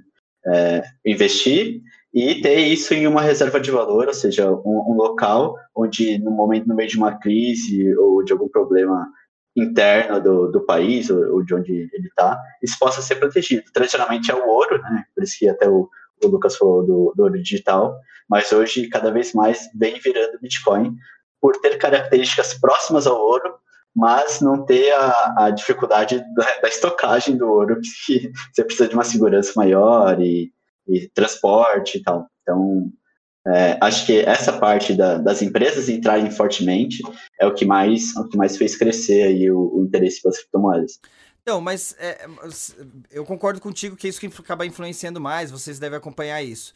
Mas também tem aquela aquela é, aquela expectativa, né? Às vezes até um, um pouco otimista ali, um sonho, futuro, etc, de poder ser a moeda do futuro, né? Obviamente a gente está falando muito mais para frente, mas às vezes chegar a ser uma moeda universal. E aí, é, começando a utilizar na prática ali no varejo, no dia a dia, podendo substituir né, as transações do, do, do cotidiano ali do varejo, é, também não impulsionaria esse movimento de, às vezes, no futuro ela se tornar uma moeda mundial, às vezes de um país adotar o Bitcoin? Vocês, como é que, né, vocês que estão por dentro disso, como é que estão essa projeção disso? Vocês acham que realmente é besteira, isso é ilusão? Não, isso não é ilusão, mas isso é um, é, é um caminho, né? Eu acho que o primeiro caminho é, de fato, a reserva de valor. Porque a reserva de valor é que dá estabilidade para a moeda, e aí você consegue é, é transacionar ela. Ninguém vai. É, é muito difícil você falar para um cara que ele para ele usar no dia a dia uma moeda que em, em um dia pode valer 30% a mais ou a menos, né? Então, esse é o primeiro caminho. Ah, a partir do momento a partir do momento que você começa a aumentar a reserva de valor, você aumenta o interesse, o número de pessoas usando, aí sim você vai precificação passa, as pessoas começam a usar ela. É um degrau de cada vez, né? Um degrau Isso, de cada vez. É. É, outra empresa aí para você ter aí no seu portfólio de empresas que investiram pesado em Bitcoin é a PayPal. É uma das maiores empresas de transação que existe no mundo, talvez uma das talvez mais prejudicadas pela tecnologia na área cultural dela de transação, mas ela investe, por exemplo, em Bitcoin. Entendeu? Hoje, algumas transações você pode executar de compra e venda pelo PayPal com criptomoedas também. Mas eu, eu acho que a gente está num caminho bem longo até uma criptomoeda, um Bitcoin, virar uma moeda é, uma moeda como a gente faz aí, compra um cafezinho no dia a dia.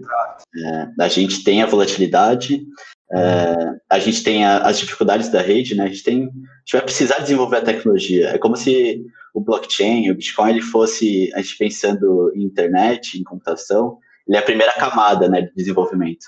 Você vai ter outras camadas em cima disso, permitindo outras coisas. Né? Você tem facilidades. É, você tem uma, tem uma live. explicar um pouco sobre isso quando estava falando até de Ethereum e Bitcoin, né? Eu enxergo, agora é a pessoa física falando Lucas de novo, tá? É, mais um quase um achismo de tudo que eu já tenho lido sobre. Hum. Eu acho que o futuro real assim é, será realmente o Bitcoin, sem ter uma grande necessidade de evolução de tecnologia, ele sendo essa reserva de valor real, tá?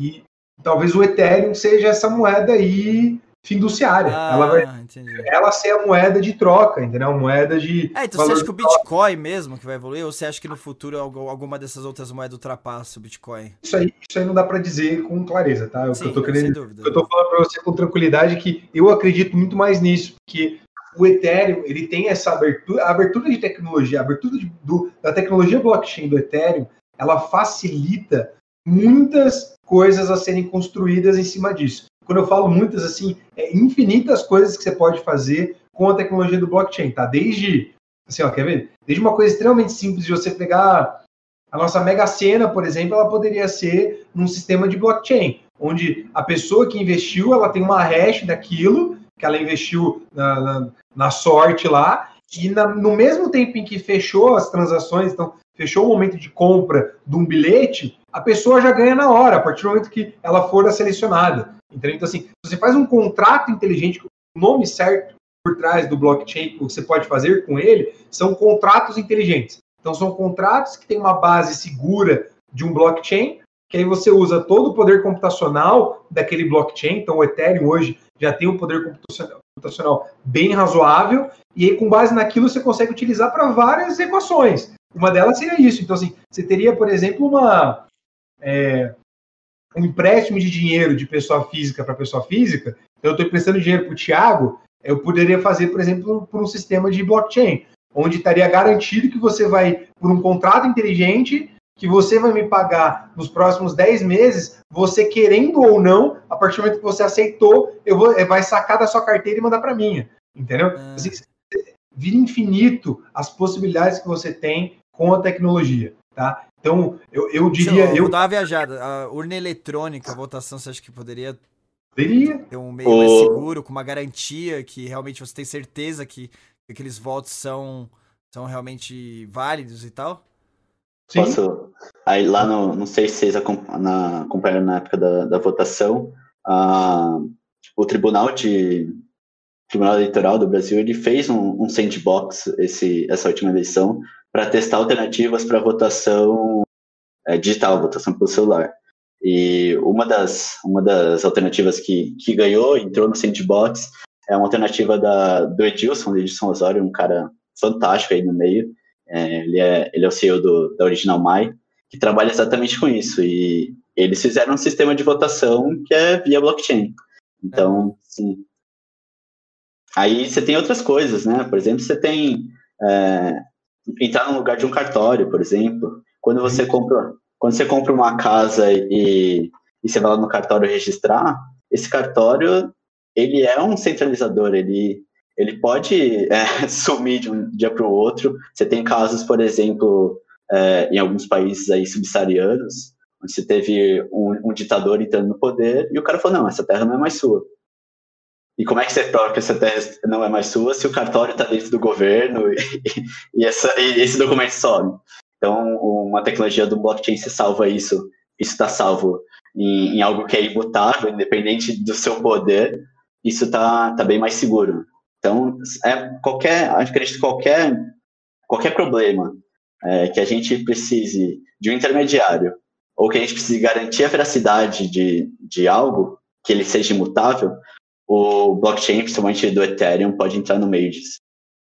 Legal, nossa, cara, bola. né?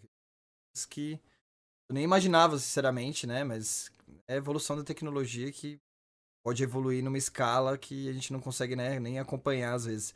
Mas legal. É, agora sim, né? Vamos de, de forma bem didática e bem clara. É, assim, resumindo um pouquinho do que eu entendi até agora, tá?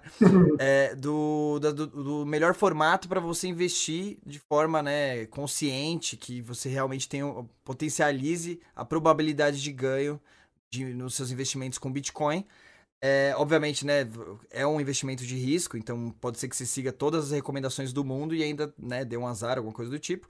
Mas para minimizar esse risco, né, a gestão do risco, né, tão, tão importante aí na, na, gestão de negócios, gestão de segurança da informação, você fazer a gestão seus, de risco dos seus investimentos também.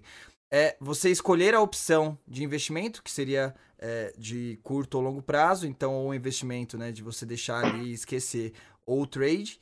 No caso é, do de um ou de outro, vocês recomendaram o estudo, né? Isso daí acho que é o básico, né? Se você realmente quer é, investir naquilo, você tem que entender mais ou menos como funciona para você as probabilidades de, de evolução ou não. Então, é, pelo que vocês falaram, o Ethereum tem uma, uma possibilidade muito grande de aproveitamento, etc. Então é uma moeda que, na teoria, tem um potencial de lucro. Mas nesse momento agora, né, com relação às outras moedas, será que ela pode evoluir ou não? Então, além do estudo, é um acompanhamento meio que, que contínuo, certo? Aí vocês vê, fazem uma análise estatística de mercado, né? O, do que aconteceu. Essa análise estatística é meio que aquelas. Eu já vi alguma coisa do tipo, aquelas análises de gráfico mesmo. Então, assim, ah, depois que sobe tanto, tem uma probabilidade de queda de tanto. É mais ou menos assim? É, bom, a gente. Assim, tem a análise fundamentalista, né? Que é o estudo e, e olhar onde você acha que vai ser melhor. Você tem uma análise técnica, que aí é o que você falou, olhar os gráficos e, e procurar padrão e e aí investir, eu, eu investir com base nesse padrão. E você tem o que a gente faz, que é algo mais quantitativo. Que a gente faz, a gente pega toda a base de dados de preço da, da criptomoeda, a gente pensa numa estratégia, essa estratégia é como se fosse um algoritmo, então a gente tem diversas regras de quando comprar e quando vender. A gente programa essa, essa estratégia no, nesse banco de dados de preço histórico e a gente vê como a estratégia teria resultado é, se ela tivesse funcionando desde o do, do início das criptomoedas no passado. E aí, com base nesse resultado, a gente começa a mexer nessa estratégia e, e aí sim é, colocar ela ao vivo. Então, a gente, como, como IAP, a gente não está ali na frente do computador, não é aquele clássico que tá o cara com três monitores, vendo vários gráficos vende, e decidindo vende, compra, compra. não, a gente não faz isso, a gente a gente tem uma, uma inteligência de dados por trás, e aí essa inteligência é transformada num algoritmo de como comprar e como vender. É, o que a gente muda é tentar otimizar esse algoritmo, mas a gente não está olhando ali no ao vivo e decidindo naquele momento. Né? Para a gente faz mais sentido, a gente acha que dessa forma a gente exclui alguns, alguns é, riscos associados a, a, por exemplo, um risco emocional de estar operando na hora, um risco de achar que você está indo bem, mas você, você não percebeu alguma coisa, é, algum padrão ali dentro do mercado, então para a gente faz mais sentido. Entendi. E daí é essa inteligência, essa inteligência, né, que vocês criaram aí com anos de experiência, vocês vendem, né, querendo ou não, com, como uma empresa de investimentos. Então a pessoa que investe com vocês, né, ele não precisa fazer todo esse estudo, não precisa ter usar toda essa tecnologia, esse algoritmo, vocês meio que fornecem isso para ela e ela a probabilidade de rendimento dela vai acabar a, otimizando muito e minimizando os riscos por justamente esse, essa tecnologia que vocês já criaram e é isso que está fazendo vocês crescerem cada vez mais. Que legal. Exato. É, não puxando 100% a sardinha pra gente, é claro, né? Mas fazendo aí já um live jabá, a gente. fica à vontade, é, é só hora, já tá, já tá acabando já. Agora você fica à vontade. Ó, a gente falou bastante teoria, né? Nada mais justo, vocês merecem aí fazer um, um merchanzinho aí. É, a gente não. É, acho que desde o começo, os nossos clientes, você também, sabe que os, os nossos principais focos nem é 100% em vender, porque para a gente faz muito mais sentido ter alguém do nosso lado. Quando eu digo investidor mesmo do nosso lado, que está investindo com a gente, entender mais sobre, porque isso faz a pessoa é, assimilar melhor e essa volatilidade que tem da própria criptomoeda e as falhas naturais que ocorrem dentro dessa estratégia, porque ela não é infalível, né, faz com que os nossos clientes hoje entendam com tranquilidade o que está acontecendo. Assim, sendo bem sincero, em todo momento que a gente operou, agora já faz praticamente desde quando o Caio começou a operar, ou melhor, dá para dizer mais da minha experiência, desde quando eu entrei que eu trabalhei 100% na área comercial, então vendendo para os clientes, falando com eles, conversando com eles. Até hoje a gente não tem nenhum cliente que saiu da, da tirou todo o investimento dele reclamando, porque ele falou, não, porque né, vocês não dão resultado, ou é, vocês, vocês, vocês são emocionais no que vocês executam. Né? Ao contrário disso, todos eles têm consciência clara.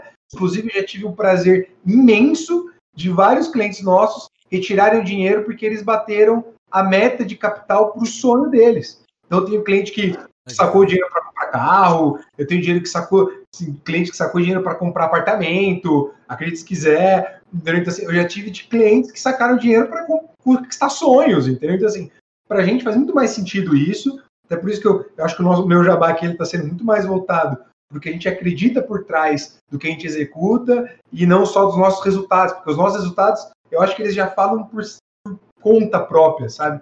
Nosso produto com menos risco, que é onde a gente consegue fazer bastante análise de risco, onde a gente consegue controlar bastante o resultado. Nosso resultado mais negativo foi 3% negativo e o nosso acumulado foi 20 e poucos por cento positivo. Tá? Então, assim, isso em 12 meses. Isso eu falando do nosso resultado menos agressivo. O nosso resultado mais agressivo hoje entregou na casa de 12 meses 360% de resultado. Tá? Então, assim, 360% de resultado, eu estou te falando de quase quadruplicar o capital que você investir. Então, você investiu mil reais, vai saindo com 3.600 reais. Tá? Então, aí você pode levar esse, esse racional para qualquer número que você quiser. Então, os resultados eles já falam por conta é, própria. É, então, e é algo, é algo isso, real que, que se é você acompanhar os, as altas, né, que teve as criptomoedas, se sabe que esses números a gente não está falando de nada que, que é fora da realidade dentro desse mercado, Sim. né? E assim, pessoal, é, a gente já está próximo aí de concluir. Quem tiver mais alguma perguntinha pode mandar aí no chat, tá? Principalmente agora que a gente está falando realmente de como investir, como o que você consegue ter de retorno. Eu vou dar minha experiência sincera como, como, como usuário, é, como investidor, não só é, como cliente da IAP, porque eu também sou, mas eu também é, invisto diretamente em Bitcoin, então não tem nada a ver com os caras. E é, o investimento direto. Vou falar primeiro do investimento direto para até diferenciar um pouco. Investimento direto, eu investi, eu esperei o Bitcoin cair e investi. É, esse investimento eu estou pensando em fazer mais a longo prazo. Então eu tô falando experiência de, de, um, de um leigo, tá? Para vocês pegarem aí. Não, não tô ensinando nada, não, não é para seguir o que eu tô falando, mas é, um exemplo aí para vocês fazerem analogia. Então, eu, eu investi direto em, em, Bitcoin quando estava em baixa. Hoje tá, é, já subiu bastante dentro do que eu investi, então eu estou ganhando dinheiro. Se eu, eu poderia tirar agora já com lucro, eu vou esperar, porque eu acho que, que né, dentro de tudo que a gente conversou, aí, né, tem uma hora e meia de bate-papo, a gente consegue entender que a projeção disso é para crescer bastante. E é essa a expectativa que eu estou seguindo também, obviamente, assumindo o risco, né? É, só que daí, dependendo como for, se você com, comprar no momento que esteja ele meio que inflacionado, pode ser que você vê ele, ele, o Bitcoin caia e você acabe tomando um prejuízo a curto prazo. Mas, sinceramente, se você tiver paciência e esperar a longo prazo, eu acho que provavelmente você recupera isso. Isso é a minha experiência, é o que eu entendi até agora. Eu investi na XRP quando estava em alta, porque todo mundo tava falando, tava divulgando na mídia que era uma moeda e tal. Eu investi pouco, felizmente. Porque eu investi, o negócio afundou logo depois que eu investi. Então, não valeu a pena, por, por sorte, foi muito pouco. Então, o que eu tô ganhando de lucro no Bitcoin já tá compensando isso. Então, e aí eu larguei lá, falei, nem vou pegar de volta, vai que no futuro ela dê um estouro também. Mas também eu coloquei muito pouco, então é um prejuízo que não vai me fazer falta. E eu investi também na Ethereum. Foi mais ou menos na mesma época que eu investi no Bitcoin. E também já cresceu bastante em cima, porque são moedas bem estáveis. Mas assim, não foi coisa absurda, não é um negócio que eu falo, nossa, Deus do céu, dupliquei, tripliquei, nada. Aumentou uma porcentagem, sei lá, se fosse contar comparado com a poupança, uns 10 anos de. Caramba, eu derrubei meu microfone aqui. Uns 10 anos de poupança, né? Que já é dinheiro bem melhor, né? Em níveis de, de perspectiva de investimento. Agora eu vou falar da minha experiência na IAP aí com os meninos.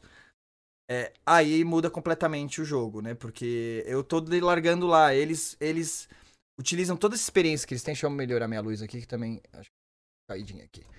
É, eles usam toda essa experiência deles para é, investir mensalmente de acordo com a realidade do mercado. E aí é o legal, que, que o negócio que eu queria até que você explicasse, porque eles, eles, eles ganham, eles tiram rentabilidade tanto na venda, desculpa, tanto na alta quanto na baixa. o da baixa, até hoje, vocês já me explicaram, eu não entendo como vocês conseguem tirar dinheiro na baixa. Mas nesses booms de alta aí, eles investiram na hora certa. A gente teve coisa de rendimento de 30% do valor investido limpo. Isso eu acho sensacional, né? Então é algo que eu tô muito feliz, não é à toa que eu trouxe os meninos aqui, né, no podcast nosso aí, que a gente já trouxe tantas pessoas aí de referência de mercado, a gente não ia trazer algum, algum cara aí aventureiro de mercado. Então, é, é, então para mim a experiência é super positiva. Eu já estou investindo há mais ou menos um ano e tive rendimentos muito bons. Não vou entrar nem mais no detalhe que eu já entrei, mas aí eu queria que você explicasse, justamente pela inteligência que eles já explicaram aí para vocês. Eu queria que vocês entrassem nessa perspectiva de como vocês ganham na baixa, que isso até hoje para mim é confuso. Eu acho que é um dos pontos chaves aí de diferenciais de vocês. É, vamos lá. É, bom, a gente Primeiro é que a gente, a gente, não, a gente não opera é, com a, a moeda em si, né? A gente opera contratos futuros. Então, hoje a gente utiliza a Binance, né? Então, o cliente tem uma, uma conta na Binance, na carteira, tem uma carteira dele na Binance, e a gente nem, hoje, hoje no, no, no aplicativo da IAP, a gente nem fica com o dinheiro do cliente, né? O dinheiro fica com ele lá na corretora e nosso sistema só tem, tem a capacidade de conectar, de se plugar com a carteira dele e gerenciar por ele, em vez dele ter que fazer esse trabalho. É, mas lá na Binance você tem, você tem os, os, as, as criptomoedas, então o mercado que a gente chama spot, e a gente tem o mercado futuros. Então, o mercado futuro, é, o que a gente consegue fazer é que a gente consegue, dentro desse mercado, a gente consegue pegar emprestado do próprio mercado para operar. Então, eu consigo operar com mais dinheiro do que eu tenho, e como eu consigo operar com mais dinheiro do que eu tenho, do mesmo jeito que eu consigo comprar mais do que eu tenho, eu consigo vender mais do que eu tenho. Então, quando eu vendo mais do que eu tenho, uma hora eu preciso comprar de volta para ficar no zero a zero. Eu, então, tipo, o que eu preciso fazer nesse que a gente chama de short, né, é vender mais do que eu tenho no momento que eu acho que vai cair o, o preço. E aí ele caiu, eu espero lá ele estabilizar e eu saio desse movimento comprando de volta e ficando zero a zero. Então, eu vendi por um preço mais alto e comprei lá embaixo por um por um preço mais baixo, né? Então eu, eu ganhei no, mov, no movimento contrário, né? É, é meio contraintuitivo, mas, mas assim. É, mas assim funciona, funciona. Mas funciona. Funciona. funciona. é, mas resumindo, né? Você é, vê uma perspectiva de baixo, você vende, mas ainda não caiu, né? Aí depois que você cai, você, você pega a diferença. Então você vendeu por um preço maior e quando você pega a diferença, você pega quando o valor tá mais baixo. Mais ou menos Exato. essa lógica, né? Legal. É, tem mais duas perguntas aí. O André Alencar perguntou: é, pela Bitcoin ser limitada, não há um momento em que o preço vai estabilizar? Com isso, o trade ainda fica viável? Como é que vocês vêem essa perspectiva futura de estabilizando o trade vai compensar ou não? Posso responder isso aí? Pode ser. É, também não tem muito. É... é bem, é bem simples. Ah, já falou um pouco sobre isso. Né? inclusive, isso pode acontecer, eu não vejo isso nem como um problema, até o contrário somente para o Bitcoin, se a gente analisar que a gente queira que ele seja uma reserva de valor, isso vai ser ótimo para o Bitcoin. Tá? Inclusive, acaba sendo ótimo para o Bitcoin e, em paralelo, acaba sendo ótimo para as criptomoedas. Tá? O sucesso do Bitcoin, ele leva junto com ele todas as outras criptomoedas. E o que a gente executa, que é trade, por exemplo, não obriga a gente a operar só com Bitcoin. Tá? Hoje a gente opera com o Bitcoin porque ele é o que tem o maior volume de transação. Então, assim, para a gente, quando a gente quer comprar, sempre tem alguém vendendo, e quando a gente quer vender, sempre tem alguém comprando. Por quê? Porque tem muita transação sendo executada. Tá? Então, assim, isso pode acontecer sim com o Bitcoin. Tá? Eu não vejo como isso é impossível. Tá? Acho que o Caio também vai é, é, acreditar nisso também. Tá? É, mas isso não significa que a gente está extremamente vinculado a só o Bitcoin. A gente pode executar trade, por exemplo, com Ethereum, se a gente quiser. A gente pode executar trade com Monero, se a gente quiser. A gente pode executar trade do jeito que no mercado financeiro é, você pode fazer trade com mini índice dólar, você pode fazer também com mini índice Bovespa. Entendeu? Então, assim, você pode executar é, o trade com qualquer um desses dois, por exemplo. A mesma coisa serve para a gente. Então, sim, a resposta para a pergunta dele é: pode se tornar inviável, porque a variação vai ser muito pequena e aí a variação sendo muito pequena, é, a gente também não consegue calcular com tanta exatidão qual, qual vão ser os momentos melhores de comprar e vender, e aí não tendo essa previsão sobre a estratégia, pode trazer um resultado que fica muito fora da nossa análise de risco. Então, a estratégia que o Caio monta, que a equipe dele monta, e vai sempre atualizando essa estratégia, é sempre voltado para isso. É para analisar o mercado novo como que ele está funcionando, como que ele está executando e se precisa ser feita alguma mudança ou a estratégia precisa ficar um pouco melhor. Inclusive o cara até pode fazer falar melhor que essa, esse resultado de short que a gente teve agora foi derivado de uma atualização da, da estratégia. Então ele só foi realmente mais positivo porque a gente mudou uma coisinha. Quando a gente muda pouca coisa, dificilmente a gente é, precisa fazer grandes movimentações. Tá? Agora, quando muda um pouco mais, acaba sendo um pouco mais complexo mas também isso vem sempre, talvez até em um novo produto. É, eu acho que se eu puder complementar, assim, é, o Bitcoin com certeza vai cair a, a, a, volatilidade dele, né? A gente vê, a gente que acompanha os gráficos de volatilidade, ele tem uma tendência de queda, mas é uma tendência lenta. E, então eu não vejo a volatilidade caindo a um ponto que o Bitcoin vira um, um, um tem, vira com, fica com potencial próximo a uma, a, um, a uma outra ação ou algum outro algum outro investimento. Eu vejo um período aí de pelo menos uns 5 anos para 10, com a volatilidade ainda alta. É, e mesmo assim, quando ela baixar, você tem todas as outras criptomoedas que estão junto com ela que, que não vão estar no mesmo momento do Bitcoin. Né? O Bitcoin é a criptomoeda com menor volatilidade dentre, dentre essas que a gente falou. Então, quando, conforme ela for diminuindo, você pode ir passando para outras. Isso. Além, além disso, além de você estar tá, é, fazendo essa escolha por, por ativos, você está sempre é, mexendo na estratégia, né, utilizando ela. Hoje a gente faz, em média, dois testes por semana na, na estratégia para tentar otimizar ela. Então, são pequenas alterações que a gente faz lá no algoritmo para tentar fazer que ele renda mais ou que ele, que ele tenha uma, uma perda menor quando perde. Então, isso também otimiza, né? A gente vai perdendo por um lado da, da volatilidade e vai ganhando pela otimização da, da estratégia. Então, acho que ainda essa janela de oportunidade ainda vai demorar uns bons anos ainda para ela se fechar.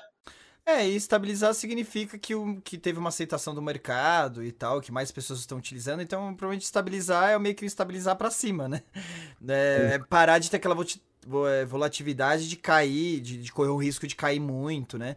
Então, como a tendência é cada vez mais pessoas utilizando, mais vai estável vai ficar, mas como forma mais pessoas utilizando, valoriza a moeda, então dificilmente vai estabilizar para ba é, baixo, né? Vai estabilizar pra, com um crescimento meio que constante, né? Então, legal, é... só reforçando, né, até ajudando o merchan de vocês, é, é, que eles, uh, o legal da IAP é que eles, é... eles não cobram a manutenção, eles só recebem de acordo com, com os ganhos, né? Então, para eles é extremamente interessante que você ganhe, a partir do momento que você invista com eles lá, você coloca lá o seu dinheirinho, a partir do momento que você ganha, eles ganham é, porcentagens. Então, se você não ganhar nada, eles não ganham nada. Então, a empresa deles, como já está crescendo cada vez mais, só cresce se você ganha. Então, isso também dá um incentivo para ter certeza que eles sempre estão brigando para você ter o, o, máximo de rentabilidade, porque conforme a rentabilidade que vocês tiverem, é a rentabilidade que eles vão ter. E para vocês fechar, é o último, tá? Merchan que vocês podem fazer, eu quero que vocês respondem a pergunta do Diogo Paiva que colocou é, quantos reais eu já consigo começar a investir com a IAP? Vamos lá, Diogo. É, a, gente, a gente utiliza uma corretora né, como, como intermediário, intermediário, como a gente já falou. A gente não fica com seu dinheiro, seu dinheiro fica na sua carteira lá na corretora. E essa corretora tem uma limitação de qual é o mínimo que você pode comprar em cada transação. Então, essa é, é o menor valor. A gente, a gente gostaria que não tivesse, mas como a corretora tem um, um, um mínimo, a gente precisa ter. O mínimo hoje, esse, esse mínimo varia com o preço do dólar, né? Porque a gente está falando lá em transações em dólar. É, mas hoje ele está em torno de uns 350, 400 reais. Então, você tendo aí essa margem, você já, a gente já tá, já consegue operar aí com você para você tranquilamente. Legal. É, o aí, só para complementar aí, se a gente for fechar aí as, os três pontos de análise para o investimento aí, faltaria seria a liquidez, né? Que é assim, com a gente, o investimento com o nosso robô, a verdade é que a liquidez ela é diária, porque como a custódia do capital não está com a gente, e sim na sua própria conta da Binance, no momento em que você decidir que você quer sacar, você simplesmente solicita o saque na Binance e o dinheiro volta para sua conta. Tá? Então, é, para completar, né? Então a gente tem aí é, investimento mínimo, que está na casa de 350, 400 reais, pode ter uma volatilidade. É a nossa taxa de performance, que é o único meio de, de da gente é, cobrar os clientes é de 40% sobre a performance, então só cobra sobre a performance. É, o robô ele opera 24 por 7, tá? então a todo momento a gente tem um, o nosso robô ligado, operando e trazendo resultado positivo para os clientes. E, é, e sobre o resultado, a gente tem uma variação entre risco-retorno de, nos últimos 12 meses, de 20% até na casa de uns 320% de resultado, dependendo da sua escolha de risco-retorno. Legal. De bola, pessoal. É, espero que vocês tenham gostado. É, putz, agradeço muito é, pela aula que vocês deram. É, pessoal, não tem muito segredo, né? Se você quer começar a investir em negócio, primeiro você tem que estudar. A oportunidade que a gente está dando aqui é dividindo um pouco de conhecimento justamente para te ajudar nesse sentido, tá? Aí com esse conhecimento você vai conseguir né, ter um olhar crítico melhor para ver a melhor forma de investir, ou indo numa corretora investindo diretamente, ou optando pelos meninos aí, por outra empresa de investimento e que você acha que, que trabalhe da melhor forma, tá? Mas sem dúvida vocês viram que os caras realmente são feras, são especialistas. e eu agradeço muito a presença de vocês. Vocês querem dar algum último recado aí pro pessoal? Acho que só quem quiser seguir a gente, seguir a gente no Instagram, acho que a principal rede nossa é iap.br, yappi.br. E, e quiser conhecer mais sobre o nosso trabalho, é só baixar o nosso aplicativo, tanto na loja da Apple quanto do Android. E agradecer também pelo, pelo seu convite. Foi é sempre bem legal para a gente que é apaixonado pelo assunto falar sobre o assunto. Então, agradeço bastante. Exato. É, eu também agradeço muito. Thiago já é um amigo meu já de bastante tempo. Agradeço a oportunidade de poder é, conversar aí com o seu público. É, eu tenho uma coisa engraçada para te falar. Você colocou no. Você colocou IEP. Fundadores da IEP, especialistas em criptomoedas no IAP. YouTube. É IAP. Mas você colocou IAP. Isso não é culpa do marketing, não é culpa minha, não. É da cascuda dos meninos depois aí. Mas a gente corrige, a gente corrige. Foi, foi, engraçado porque eu acabei de ver aqui no WhatsApp e eu tenho aqui vários amigos que mandaram. Pô, mas não é IAP? Mas não é IAP? Mudou o nome. mas. É, tirando a brincadeira aí, faz parte, acontece, não tem problema nenhum. Inclusive na descrição tá escrito certinho IAP, tá? É, o Caio já passou nas redes sociais aí, segue lá a gente. O nosso, o nosso foco é exatamente trazer esse clima, é tentar trazer para vocês aí é, o máximo de informação possível. Tá? A gente fica 100% disponível para qualquer análise que vocês precisarem. Né? A gente sempre está muito é, junto com vocês. Acho que esse é um, um, dos nossos dilemas, os nossos lemas, né, perdão, é, que é estar tá sempre junto com vocês e tentar explicar o máximo possível. Agradeço essa porta aí que abriu para poder explicar um pouquinho sobre o mundo de criptomoedas, que é uma coisa que realmente é, me deixa muito feliz e alegre falar sobre. E, e é isso, só agradecer mesmo. Beleza. Show de bola, show de bola pessoal. Obrigado mesmo. É, deram uma aula aí, vocês são realmente feras no assunto. Obrigado por toda a explicação aí que você deu. Tenho certeza, para mim, né, ajudou muito e tenho certeza que o pessoal que tá vendo aí, a gente também. Bom, brigadão, boa noite para vocês. Bom descanso. Legal. Falou, boa noite. Boa noite. Beleza, pessoal, é isso. Obrigado para quem acompanhou a gente aí até agora, né? E assim, a gente ficou falou brincando, né? Mas acho que é o mínimo justo. Caras são empreendedores, são empresários, né? Que é o foco um pouco desse canal, né? Ajudar vocês também no, no pensamento empreendedor. E aí, né, nada mais justo que depois da aula que eles deram pra gente, a gente deixar os caras fazerem o merchan. Mas, é, deixando bem claro que, que os caras vieram por, né, por, por amizade aí, por, porque gostaram da ideia do canal. A gente não, não, não, tá, não tá sendo nada remunerado, nem remunerou eles. A gente, né, como eu falei para vocês, esse canal não está sendo monetizado, é uma iniciativa própria nossa aqui, da empresa, a única empresa que patrocina esse canal, que é a Athena Security, que é a empresa da qual eu sou sócio. Então a gente não está sendo monetizado, tudo que a gente quer, né, de, né, em contrapartida aí, é justamente o apoio de vocês na divulgação desse canal. Então, se inscreve aí, né, para tanto para você conhecer os outros, é, os anteriores, né, os, os, episódios anteriores, as outras entrevistas que eu acho que tem, vai ter bastante conteúdo legal aí para vocês verem, como para os próximos daqui para frente vocês acompanharem. Então se inscreve, ativa o sininho. É, tem na descrição o link do nosso canal de cortes. Então, assim, se você quer conhecer um pouquinho mais o canal de forma mais resumida, vai no nosso canal de cortes, que é o Cortes, é, Cortes do Atena Podcast. Lá tem vários trechos, os trechos mais legais, né, do, do, dos podcasts anteriores. Então se inscreve nesse canal também. E se inscreve também nas nossas redes é, segue a gente lá no, no, no Instagram, no atena.podcast. Mas espero que tenha né, trazido um conteúdo legal para vocês, que tenha ajudado de alguma forma. Você vê que a gente né, tentei dar algumas dicas práticas, eu dividi um pouquinho da minha experiência. É, espero que colabore para vocês aí também com essa alternativa aí do Bitcoin, que realmente tem muita gente ganhando dinheiro com isso, então vamos ver se a gente consegue ganhar um pouquinho também. Mas obrigado para todos que ficaram com a gente e até o próximo Atena Podcast. Um abraço, boa noite.